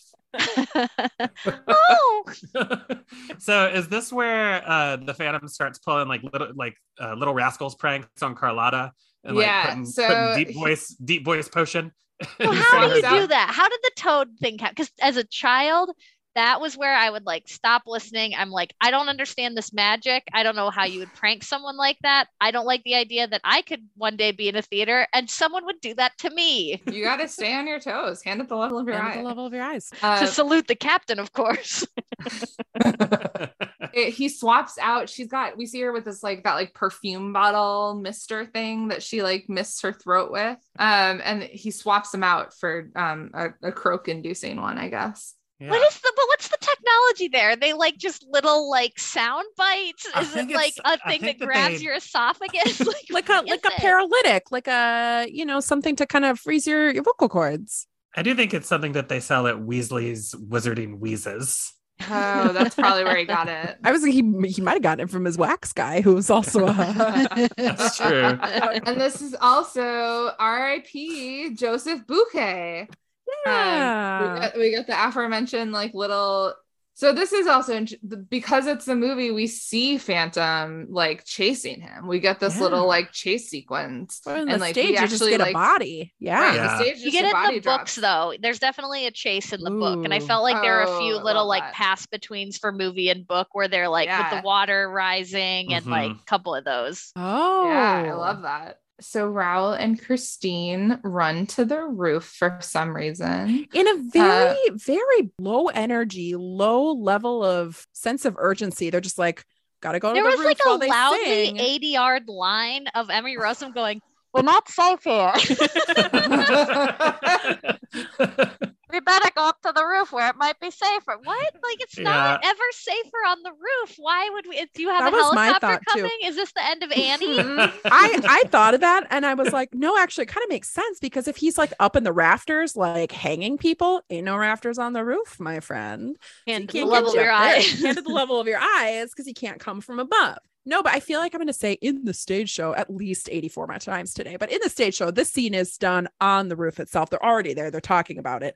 And so I feel like they're like, Joel Schumacher was like, well, we got to get them to the roof. Let's just have them singing while they go there, but not like turn to each other or try and stop or do anything. Just walk leisurely pace to the roof while singing this song. I'm going to get a champagne flute, Raul. I am. This is today is, is testing my patience. Then let's go to the roof. They have a cigarette up there. And they sang, she, it's where she keeps her joint. They sang uh, under a brick. They sang uh, All I Ask of You. Yeah. Um, and it's fine. Big smiles on Tina and Sarah's faces. I, just in the mirror mention. Your freedom. Right. Say you love me. You know I do. You oh. know I do. You I know say I it do. All the time. Woman I work with, uh, sort of a my mom's age kind of woman, um, got married the year that this came out on Broadway. And, and All I Ask of You was her like first dance song. Wow. Um, she said to me today, I said, I would, I had watched Phantom of the Opera. She goes, did you know there's a sequel to The Phantom of the Opera? I was like, oh, oh Carol, I know. she, I don't even know if we have time to get into it. Like, this I is not, you know what else is happening. They're making the, out not the, the chandelier drop. No, no. Okay. Yeah. So like we do, I, we don't need to talk about it, but like, you know, the rest of the Phantom sees them and blah, blah, blah. She had to ice her lips in between makeout takes because they were kissing so much. And then it was cold. But now I'm remembering that she was ah. sixteen. Yeah. And it feels yeah. like Milo and Otis where I'm like, well, I just have to make that information okay in my brain. I just yeah. have to. You know, they went through fifteen Emmy Rossums during the making of this, just like Milo and Otis. They got to the sixteenth one. Oh, jeez. I just picture the next like trembling Emmy just like thrown into a pit. She's like, all I want is freedom, and I hope I get to stay. They like uh, when all the ones that are on deck just play the wax figurine. The next Emmy. It's yeah. a prestige situation. Yeah, yeah. Just slight time travel. They dunk them. They dunk them in the water. Raul fell in every time they get a new one. That water is just, they just put the blue and green Fun Dip in regular water. All the Licka sticks are at the bottom of the thing. They're like getting smaller. I, you know, I, I will say this though. When we saw it live, I found the chandelier drop to be kind of anticlimactic. Andy. Uh, it, it did it, it it's something about like they didn't it just kind of very was clearly on this little pulley Con- controlled wire. Yeah, it was very controlled. It like didn't seem dangerous at all. How was the high school production? Was it a pretty dangerous looking? It, it actually was good. It was cool. We were like one of the first shows, the first high schools that did Phantom of the Opera. And so the company that we had contracted to do it built the chandelier for us. And we were like wow. their pilot program. And it looked like pretty accurate to the Broadway. Now, granted, it didn't go over the audience. It just kind of went mew and kind of. Oh, that over the audience bit. Moment like took my breath that's the, away. That's uh-huh, the thing. I uh-huh. think I think, Andy, it was underwhelming. You have to be at a certain place in the audience. I think you need to be sort of underneath it, but you can still see it coming. So better you're not seats, like right Andy. Under right. Better seats. And twenty nineteen Steph, can you please shell out for some better seats? No, I have no money then or now. Please support our please Patreon. Go to our Patreon. But I do want to mention also that there's a point where Raul, future Raul, you know, nineteen, whatever Raul, he's remembering buying Christine's engagement ring with her. Oh, it's now. It's now. It's this. Oh, okay, good. That's great. Where we go. Here it is, right here. So, it, so, so rather are, than dropping the chandelier, we get another nineteen nineteen interstitial with Raul. That Andy which, according to Andy, the equally exciting uh, thing to the chandelier dropping is them buying an engagement ring.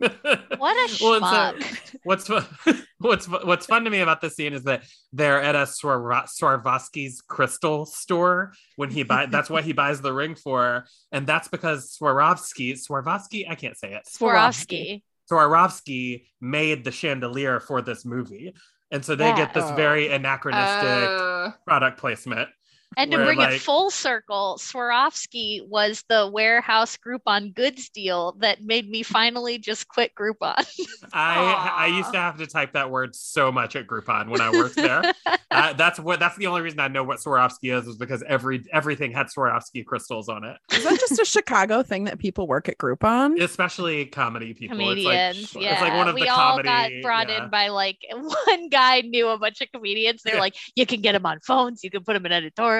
They're yeah. desperate. They'll do anything. If this is a startup, burn your money on improvisers. up, so up, up like, and away. Yeah. It's like comedians in Chicago, like start as dog walkers, then we work at Potbelly, and then we go to Groupon. Museum of Science and Industry. There's a that's a little side quest that I also completed that a lot of people did. That one's right. An optional miscellaneous quest. You actually have to go into the menu to find it, but you can. So then, what do we got? We got we open on another musical. Oh no, Masquerade. We got Masquerade. Yeah, mm, of course. So we come back, and it's it's three months later. Um, I don't think we'd have any way of knowing that in the text. There's like one throwaway line. Um, and the throwaway just... line is three months. And it's a masquerade ball. Christine mm. and Raoul are engaged now.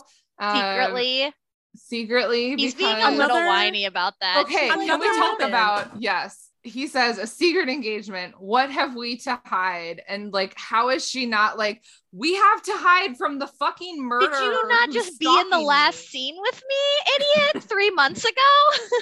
Well, but also, I mean, to her credit, the, it's three months, three months ago, a guy in a mask killed their coworker, and they're like, hey, let's have a mask party. You gotta move on, Andy, though. You gotta move on, you know, to face your fears. You it's have to, wild to me. Face them. You have to I did a face. Half face thing. Yep. A thing that was weird about, I mean, the whole like black and white aesthetic doesn't super do it for me. And I was like, oh, maybe it's so Christine can stand out. Her costume's this like pale pink, so she's not really standing out at all. Raoul's got kind of the stage accurate, like really attractive, like with all the cording and like the cape. And did he have his little ponytail? Mm, did he? Maybe. He has it in some scenes and other he has scenes. It in yeah. Some scenes. Yeah. yeah. But the, the thing is, the the very cool moment that gave me chills while watching it was the the last masquerade refrain where they're kind of all in unison and like dancing. It's that wide shot, except instead of like dancing with them, all the principals are just standing on the side of the staircase, just watching them and singing. Like even yeah. in the stage show, they still dance. So they're just standing there, masquerade. As yeah. doing, like, I, I was asking Steph, like, does this imply that the people singing this were like entertainment hired for the party? If they were, because we got a really cool thing again, because we can see backstage, we see like the stage hands and the, the kind of, you know, sneaking the booze and having their uh-huh. own party, right? Which was really cool. So like, no, because they're all having their own poor people party, like in the bottom of the Titanic. I think we're supposed to just assume that all the rich people like also know how to do, it's like when rich people like know how to do like a ballroom dance that's complicated and have all of is these Frenchmen. A, is that a thing? You know how like in like Jane Austen, they're always like going oh, sure. to parties and they have I dances. You, and they all know all the dances. They, yeah, we know the I masquerade. It's thing. We're all doing it. Yeah, exactly. They yeah. all know that. That's in Paris. You know the masquerade. I thought you meant in modern times. I was like, wait a minute, what? You know how we all know the Cupid shuffle, apparently. I mean, well, rich people do. Well, some people do of a certain uh, class. Okay, and then speaking of the costumes here, so Phantom comes in and crashes the ball and says, I've written you a Don Juan opera, you have to do it now. He is in the most, like, understated red costume. This costume is supposed to be called Red Death, and he is supposed to come in and just be a little drama queen. With and, a like, skull mask big frown from Tina. A, a huge hat. The feathers are like off the charts. It's like what Captain Hook's hat would be, but in real life, you know, that Captain Hook's hat in the end of the animated Peter Pan's got feathers. Uh-huh. Um, that's what it is. But also I was watching it. He has like a weapon. Like he, they're afraid of him because he's brandishing a sword at them. Not because it's like, oh no, the Phantom's back. It's like, there's a guy at our party with a gun, basically. Like that's kind of what it is. Instead of him threatening them with his presence and his mysteriousness, he's just like, I'm going to point this sword at you. You guys, if you don't do my opera that I wrote. And another thing we miss in this is then the rehearsal for Don Juan. We don't get that rehearsal where the piano starts playing by uh, itself. Where Nathan Fielder uh, has them all practice what it would be like to be around the Phantom. I've yeah. never seen that show, but I were he to arrive brandishing. Yeah. Okay, um, let's try one in case he has a gun. And we just like immediately go to Christine sneaking out of the dormitory for some reason to tell a carriage driver, take me to my father's grave. No additional yeah, she, not, she says, she cemetery. Says the cemetery. That's how That's she it. Says I'm going to the cemetery. Okay, she right. takes it and she's like, drive me, me right up grave. to my daddy's grave, and he's a famous violinist, and I won't tell you his name because it's not in the credits. Wishing you an interesting thing some people may may find a fun fact is that while she is kind of sneaking out, the music, the score that's playing underneath is kind of a early kind of draft of the song Beneath a Moonless Sky, which is kind of the love ballad in Love Never Dies. Um, wow. Andrew Lloyd Webber kind of reused that, and it's the song where Christine and the Phantom remember that one time they fucked after the Phantom of the Opera, after the events. Like, that's what the song is about. Um, he does that a few times. Um, some of the musical motifs later in the um, in the movie are little bits and pieces that would eventually become bits and pieces of Love Never Dies. Interesting too was she walks past a sleeping Raoul. Was that Raoul mm-hmm. who's like presumably He's kind like of guarding protecting her? her or something? Right. Yeah. She's engaged oh, to yeah. the man, but she's like, mm, I can't tell him I'm going to see my dad's grave because I secretly hope the Phantom comes. So then she goes to the, to the grave, and she sings. Uh, has Christine not put it together that the Phantom is the angel of music that is coaching her, or what? Because yeah, she, because she like, has. Why would that character that was like the angel of music that like sang in your head all through childhood, like why would that be an actual guy? Like, even if you realize that that that's like a guy living in the basement of a thing, like that's kind of a big, like you might have to realize that in a few turns if you're a sixteen year old. Sure. But I mean, what about when you go to your father's grave and the voice of the most unforgettable night of your life starts singing from it and saying, it's me, the angel of music. Well, Don't I think worry some about of it. it some of it is that he has put together at this point, or like he knows that she is like putting her fatherly shit onto him. Yeah, he's like trying to pull closer to her through her like most vulnerable thing, which is that she feels sort of lost without her dad, and he's like, perfect, and she's a yeah, great singer yeah. and I might get to snag a boob. Like those goblins on the chandelier. Like those goblins on the chandelier. I always watch them. I see those, like, I hate those wax boobs. What do they have that I don't? Oh, full faces that are kind of handsome. It's almost like the Gerard Butler, like, it makes sense that he can't sing because the Phantom himself couldn't sing, but then he sees Christine, he's like, oh, what's she into? Singing? All right, I'll give her voice lessons. It's implied through the, the dialogue that maybe Christine also believes that the Phantom and her dad are one and the same. Like the angel uh-huh. of music is her dad. Like Raoul says, this this man, this thing is not your father. I don't do a whole lot she with says, it, but I think like that's why she's there, right? Because she's very conflicted, yeah. so she's going to the grave because to, like, like ground herself. Right. Or to find some advice too. Like people love talking to graves in movies. Mm-hmm. Let's try singing to them. Maybe there. a little, yeah. I know. Fortunately, her dad's grave is a big mausoleum, like there was in the background of Buffy all the time, that can like, you can put like um, smart lights on that thing. And like the Phantom can just really like, he got his wax guy to throw like forty candles in there of different colors. And then he, he really He's got those sunflowers that do the little, that when you sing, they move. Am I remembering an actual production, or was it a North production, or am I making it up that the Phantom comes out of the mausoleum? On the stage? He does that in here too. Does he? He opens okay. the door behind him. He did do that in the North. And then he, am I am I remembering this correctly? Does he go, do not go in there? Yeah, you well, are. That's why he's got okay. that horse down there, right? Because he's got a. But no, because he took her to the. He was the he, guy driving. He took he her to the cemetery. The driving, driving. Driving to the cemetery. Yeah. So this all leads to that sword fight between the yeah. I was, I was just gonna say instead instead of a beautiful musical trio, we get a sword fight, and I want to be mad about this because like what is it? But I like a sword fight. I'm a you got feedback that the guys are starting to shoo at this point, so let's cling clang a little bit, wake them back up. And honestly, like, Raoul, it works for me. Raoul's about to fucking kill him, and Christine's like, not like this. Not like, like this. You got to get him with the lasso like he got Bouquet. Hard on his face until he dies. We talked about how they like skipped a bunch of stuff. Now we get like a five minute sort of speed run through all of the like necessary plot parts that would have happened in the stuff that we skipped before. So like there's like a one second thing where they make a plan to capture the Phantom. What fucking plan? Nothing. It's like, well, maybe no, he'll show up and we'll really shoot annoys him. Me that that plan was like, I got it all figured out, and I'm like, cool. And then it's Anything? Just kind of like, I don't know, maybe Christine's like, there. We get all okay. these shots of them just like looking at each other. Like, is this, do we do it? I don't, it's nothing. Is um, that what's, what's playing out when the Phantom takes the stage during Don Juan, and like we yes. see uh, Andre and Fiverr uh, yes. get the, get the guards and bring them into their booths. So, so like their plan is allegedly he's like, Christine's going to sing. And if Christine sings, then they know that he'll come and watch her. And then they can lock him in, in this opera house where he very famously has a million secret exits from and, and shoot him. Like that's their whole plan. It's yeah. madness. And like, this is where I would Oregon Trail. Like if the plot goes to the Oregon, I'm going to deviate and go to California here. And oh, what yeah. I'm going to do is their plan is that they just kind of like capture the Phantom and they kind of like tickle him a little bit. And they're like, you have been taking theater so seriously.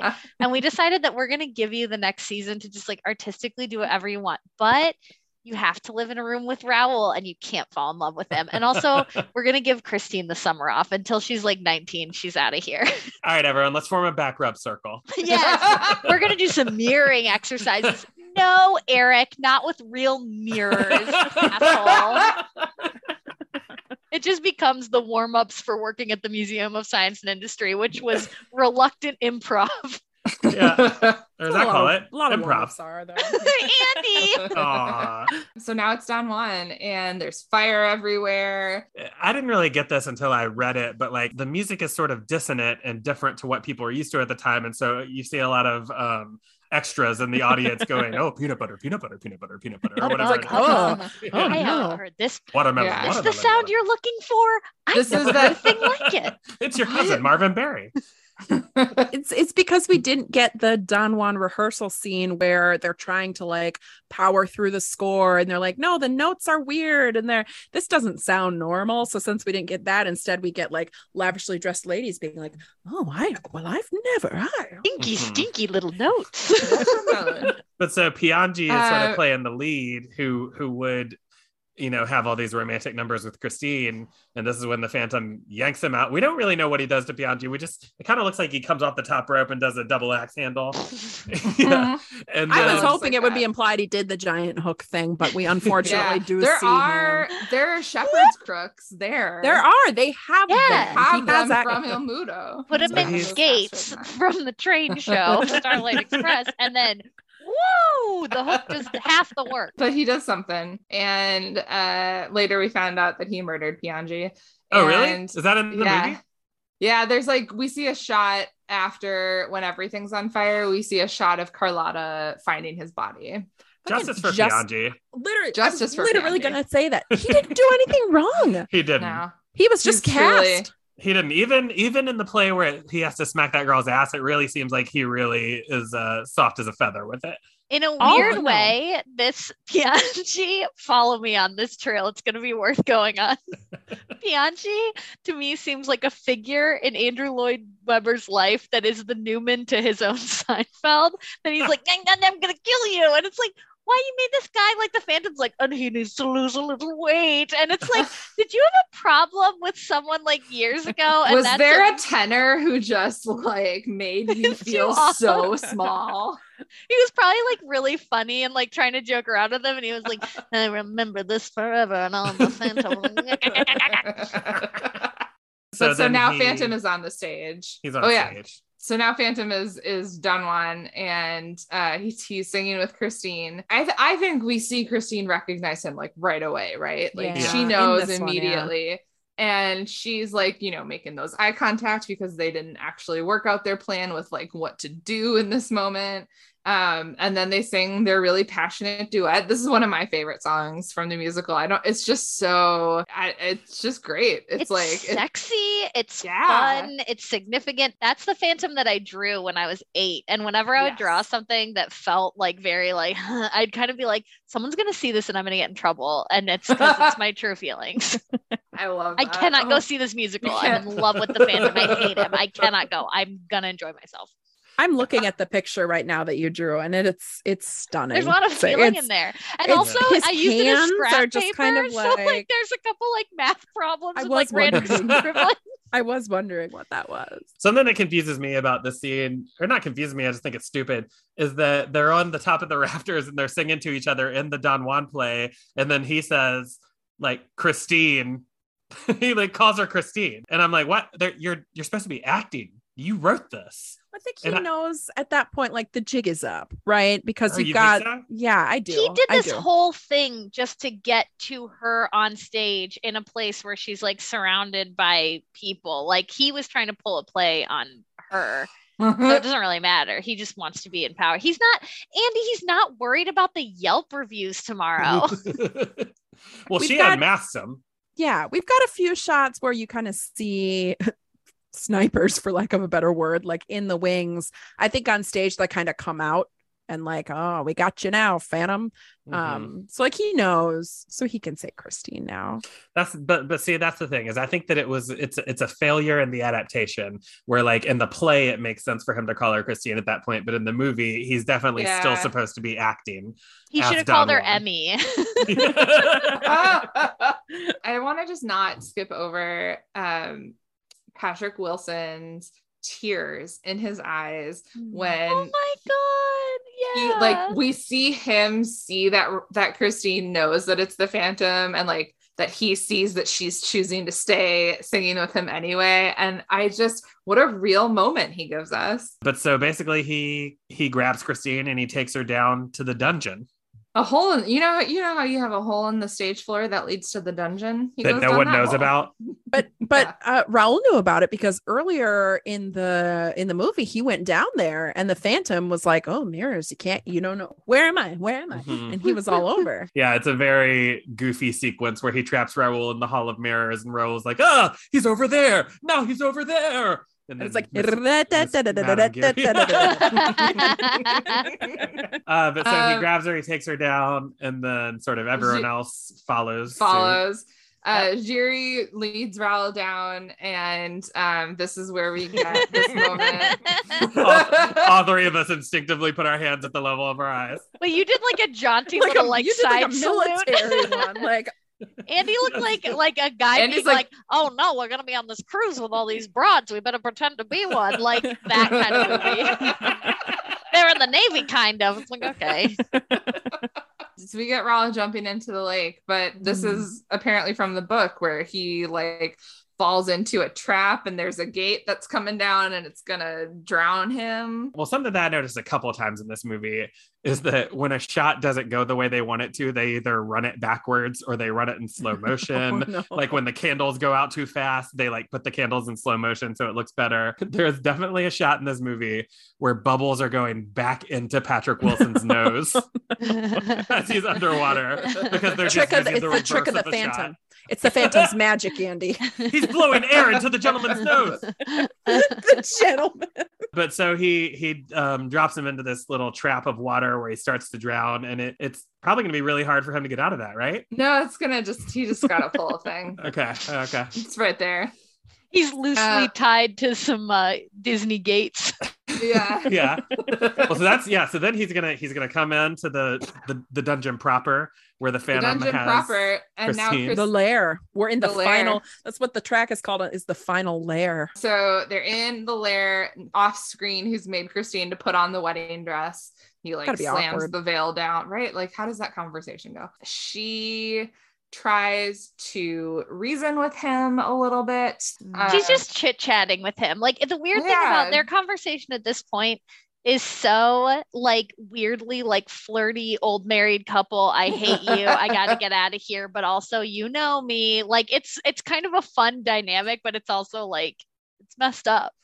The yeah. Phantom is is full on villain at this point too. I mean, Gerard Butler, oh, yeah. the crazy eye.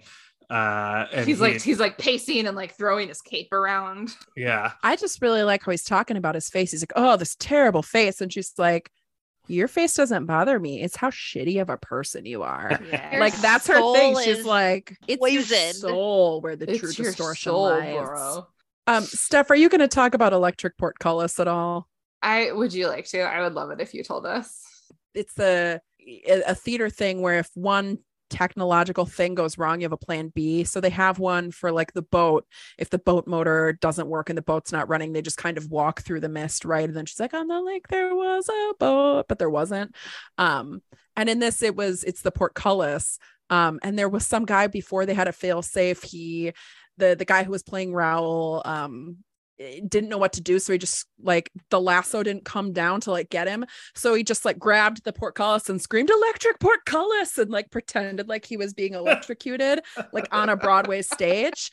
Um, and I think after that happened, they're like, oh, we need a plan B for that. Like we can't, we can't do that again. I do think having, I mean, I'm sure it was so annoying to film in there, but I do think having all this happen in the lake is really effective. Like we mm. got like Christine's dress, like kind of like floats behind Green. her. Uh, this, this scene the in textures. The dungeon at the end is like some of the only stuff in the second half of the movie that I like truly track and truly like am, am all in for, if I'm being honest uh-huh. with you. It's a very uh, exciting end of show thing when you kind of, you're watching it and you're realizing kind of, oh, we're in the end now. Like we're in the lair. Like mm-hmm, now, mm-hmm. now's the end of the show. You can hear too the whole theater community uh, mar- uh, singing and marching to come for him.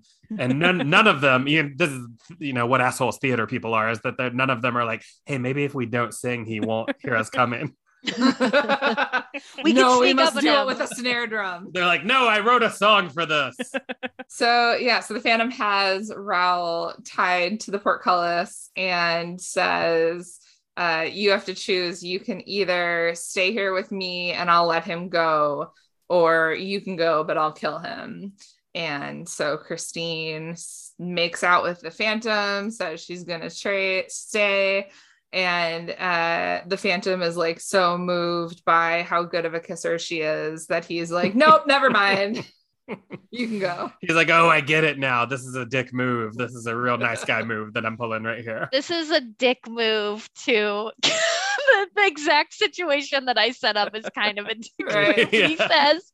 And he goes, and then he gets really embarrassed, and he's like, I forgot all the time. Oh, he acts like an old guy who like slipped on the ice getting his newspaper, and he's like, everybody going back inside, I'm fine. I'm, he's so embarrassed, and this is like, man, he just saw it all and was like, I look like an asshole, and this nice guy wants to marry her and take care of her, and he and doesn't live so in the basement of this freaking... Oh, no. He doesn't and have I've sugar been... sticks in his shoes all the time. I've been messing with her since she was a child. What am I doing? Uh, I need to go talk to my only friend about this, a monkey with symbols. I, I like the read better that he kisses her and he's like, actually, no, I'm into dudes. not not feeling this, actually. This I've been not... living alone and heterosexuality. I learned something about myself. Yeah. So then he goes back to the monkey with the symbols. Then he gets a he gets the taste for the carnival freaks that night. um, I wish that I could say that this is the end. Like we get the classic ending. He runs and Meg holds up the the mask, but no, we have he to go back to says, nineteen nineteen. No, he says it's over now. The music of the night, and it's not over. Why do we need five more device. black and white minutes? We don't. Oh. But you so, know what I was thinking? It's it would have been better if right before, you know, the kind of last, um, I think the last bit of this framing device they do is right before Don Juan. Do they do like another one before the? Um, there is one more. Right. One mm-hmm, How much mm-hmm. more interesting would it be if we're like, we've got this tension, like, oh, my God, what's going to happen? And then he's at the grave. And then we're like, is, is Christine going to die? Like at the end of this. This show ooh, like that would have ooh, been a lot cooler, uh-huh, right? Uh-huh. Or what about this? Christine and Raoul escape, and they're like, whew. And then he turns to kiss her, and she's wearing the mask. And then it says the end. Yeah. Question mark. And the bottom and of the then... question mark is the mask. it's, a little, it's a little face. And then it says the Phantom will return in Love Never Love Dies. Never dies. In, in May of twenty twenty-nine. In, in Avengers Secret Wars. You will see him and Doctor Strange kiss and see if that works a little better. I would and then Doctor that. Doom trying to kiss and their masks just keep clanging against each other. Sorry. Sorry. But so we go back to Patrick Wilson and his old man makeup that is, again, worse than Saturday Night Live's old man makeup. Bill um, Hader has been a more convincing old pervert than this man is Raoul. Raoul places uh, his little music box at the grave. And as he does that, he notices a freshly laid rose that has Christine's ring attached to the stem, implying that the Phantom is still alive and will always love her.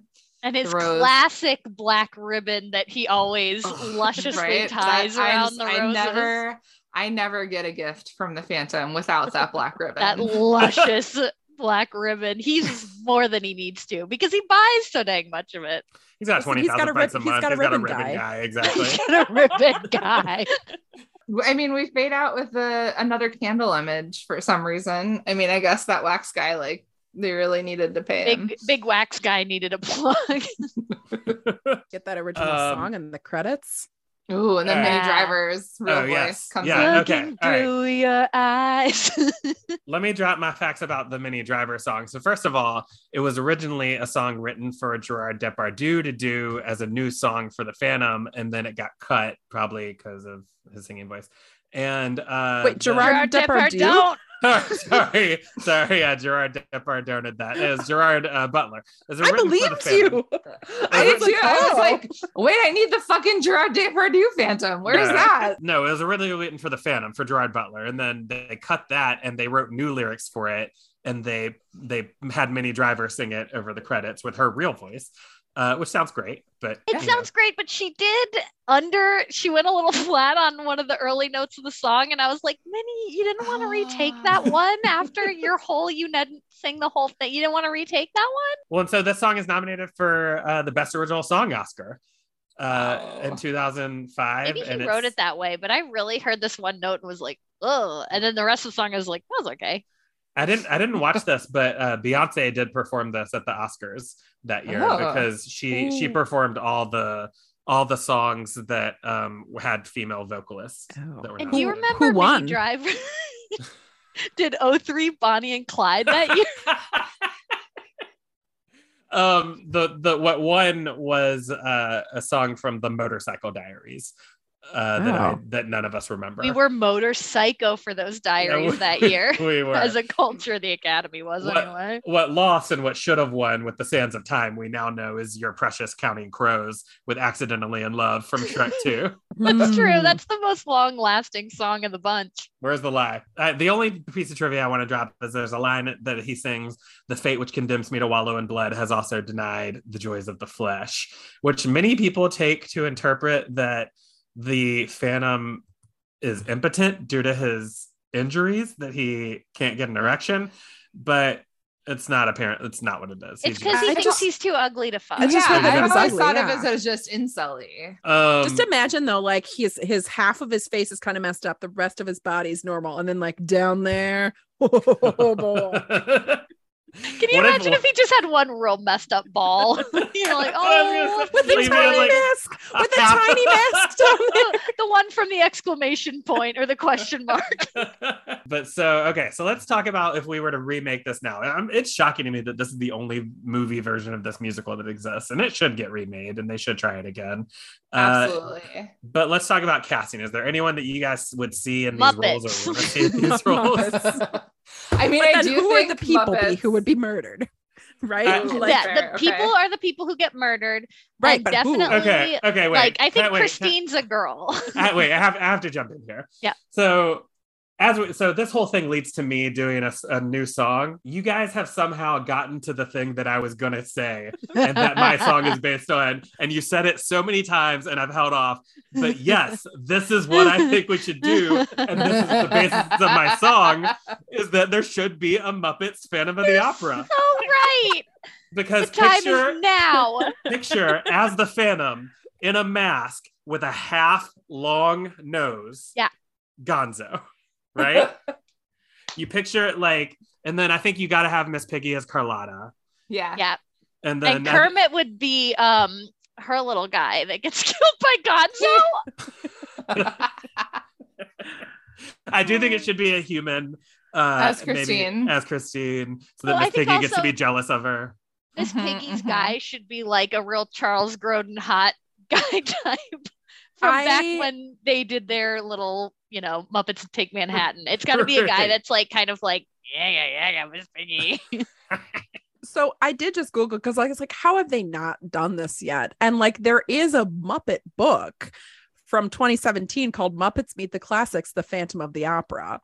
Wow. Um, it's on the Muppet Wiki. So let's see. Uh, Christine Dye obviously is Miss Piggy. Uh, yeah. Raoul is Kermit the Frog.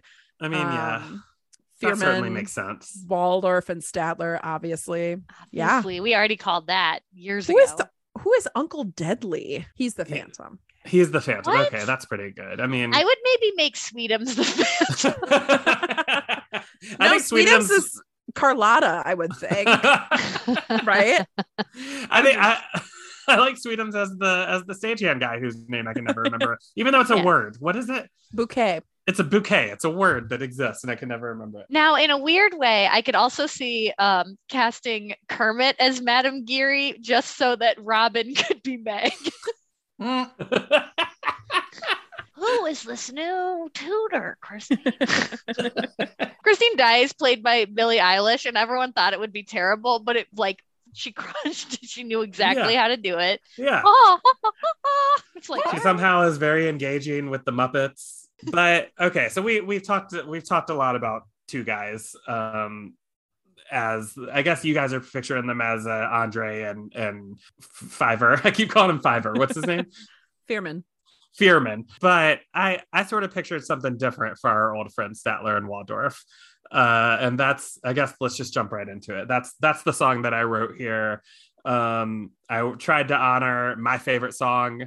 Uh, in this, uh, I guess that's I'll, that's all I'll say in preamble, and we'll just listen to it and talk about it after. Here we go.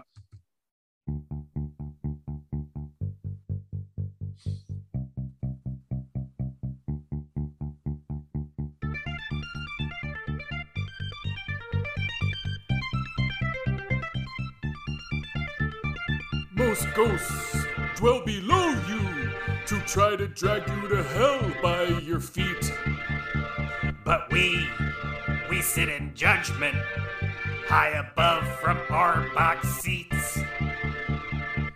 Those W's on the stage will always see our face. And when we throw tomatoes, they always find their place. To escape from this theater is our plea. Cause we're the phantoms of the balcony. Okay, now quiet. I can't hear Waiting for Godot. Wake me up when it's over. I'll be waiting to go-go. Little breakdown. Hey, remember when we set that guy playing Hamlet on fire? Now that was a great comedy show. Comedy show? Hamlet's not a comedy show. Well, we sure did watch that Dane Cook.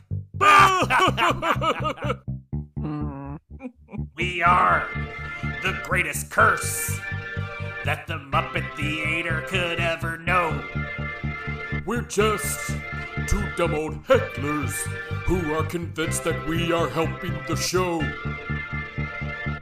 But all our yelling has no longer brought us joy. Instead, we must bring death and doom to all the chorus boys. Murdering the actors brings us glee. For we're the phantoms of the balcony. Remember when you killed the lead in Death of a Salesman? He came out and bowed at the end. I was trying to save them from a blatant false advertising lawsuit. Rosencrantz and Guildenstern, same joke. By the way, how are you enjoying the show so far? Oh, I give it straight A's. Oh, really? Yeah, but pronounced like this. Ah! We choked out that Neil Simon cast till they were Biloxi Blue. You burned the cast of Crucible at the stake. No, that was you. Oh, yeah. We crucified the guy who played J C. Not such a superstar anymore, are ya? We're the, the phantoms of the balcony. Hey, what do you think of this organist? He should play an organ solo. Oh, you want to see him shred? No, I mean, he should play with no one else around. And then we'll murder him. There it is, the Phantoms of the Balcony. From so the, the Phantom of the Muppet, the Phantom of the Muppet Theater. I can't believe that you fuckers got there before me. That's what happens when you hire the best phantom-minded gals in the industry. Mm-hmm. And really the best Muppet-minded gals. Yeah, truly, truly. And that's as good a time as any to remind people that the only place that you can find those songs that we write here for every episode of Musical the Movie the Podcast is on our Patreon, patreon.com slash dumbfun, which is the whole Dumb Fun network of podcasts, which includes Fanny Falls Demon Hunter, a show that, Sarah, you're a big part of. Oh my gosh, uh, I love Fanny Falls. You should all just like get ground level in there. Get in there. Yeah. It's only going to be thirteen episodes. I want to talk about it because I know what happens in it. Sarah no spoilers, is please. the person who makes whose uh, Fanny Falls contributions like most consistently pop me and make me oh. laugh. So, uh, so Fanny Falls, I'll, I'll uh, remind the listener that Fanny Falls is a fake rewatch show where I have written, uh, basically it's it's two washed up nineties actors talking about a show they used to be on that's very similar to Buffy the Vampire Slayer. And I've written fake scenes from the show that then I sent out to a bunch of great comedic performers like Sarah, and they send them back to me. I edit it together with music, sound effects, and then we uh, we play the actors talking about the show and we play the clips from the show. I'm somehow muddling it in the description, but it's just one of the most fun times I've ever had doing comedy, and it's like a combination of all the skills that I've learned over the past, you know, fifteen years. And, it's Garth uh, Marenghi meets Buffy the Vampire Slayer. That that's a pretty good elevator pitch. That's you're not wrong. And so, uh, yeah, check that out if you can. That's that's all I mentioned. Go to our Patreon. Steph no longer has a day job. She is a full-time nursing student. I will milk that for all the pity that it's worth. Uh, go to our Patreon and help us live a little. And by live a little, I mean eat dinner at uh, patreon.com slash dumbfun. What else do you, what do you guys have uh, before we, before my computer dies? Steph, what about you? Enjoy something. Um, okay, bye. Okay, enjoy something. Okay, bye. Tina, what about you? You know, I was thinking about this earlier today because I've never had anything to plug. Again, I'm not a comedy person. I'm not an entertainer. I'm a mom and I live in Wisconsin. Um, I would just love to plug the concept of a fall walk. Go on a yeah. fall walk, right? If you live somewhere where the leaves are changing, go look at those leaves. If you don't, go enjoy the temperate weather. Just get outside and take a little fall walk. Love that. It's a nice walk. one. Yeah. Shockey, what you got? Oh, I've got stuff to promote. You can listen to Marty and Sarah Love Wrestling weekly on the M L W Radio Network at Marty Sarah Pod on Twitter. And then at the Music Box next month, Mortified is doing a show and W B E Z is like promoting it all month. And I'm going to be reading some of my first stories I ever wrote from like first grade. And yeah. uh, if you like that cool phantom art, oh, you're going to really enjoy Bare Butt Goes to the Zoo. Bear Butt's like my franchise. It's like he's just a bear and his name's Bear Butt. Like, don't get weird about it. You're one of my favorite uh, creatives, period. But like in particular, the the the way that you are in touch with the particular type of creative that you were as a child, uh, like the X-Man that you created as a child. Solar, and all, Solar. Yeah, they're all connected. They're all the same Mary Sue. It's just different hats. Yeah. In some ways, Solar dated the Phantom of the Opera, but it's like it only makes sense to me, and that's why I have to write fiction books. and uh, and Marty and Sarah Love Wrestling. Just one of the great. I, I used to play it for Steph even before she liked wrestling, just because yeah. it's so funny and the character work on it is so funny. We trick couples into liking wrestling together. Really, it's, and now it's worked. Thank you guys so much for such a great episode. This has been so this fun. This is so much fun. A I can't blast. even tell you. Yeah. It's a dream to like talk about Phantom of the Opera for nearly two hours, three With hours. Some of our favorite people. Uh, Check out all their projects. I mean, Tina doesn't have any projects. You want people to follow you on Twitter, Tina? Oh, yeah. Uh, that same song on there Twitter. Tweet at me and Steph, uh, Andy, Andy Fleming, and Storps Mop, and tell us what musicals you want us to do on the show. Uh, it, we're going to be wrapping up our spooky October with our Halloween Day episode, which is our next one, with a little movie called The Rocky Horror Picture Show. Boy, and I'm, I'm excited about this one because I think there are Get some your fishnets bops. ready. There are some bops in Rocky Horror. Uh, so be on the lookout for that. And until then, uh, we'll see you next time. Bye. Bye. Musical the Movie the Podcast. Musical the Movie the Podcast. Musical the Movie the Podcast with Andy and Steph. Fun Dome.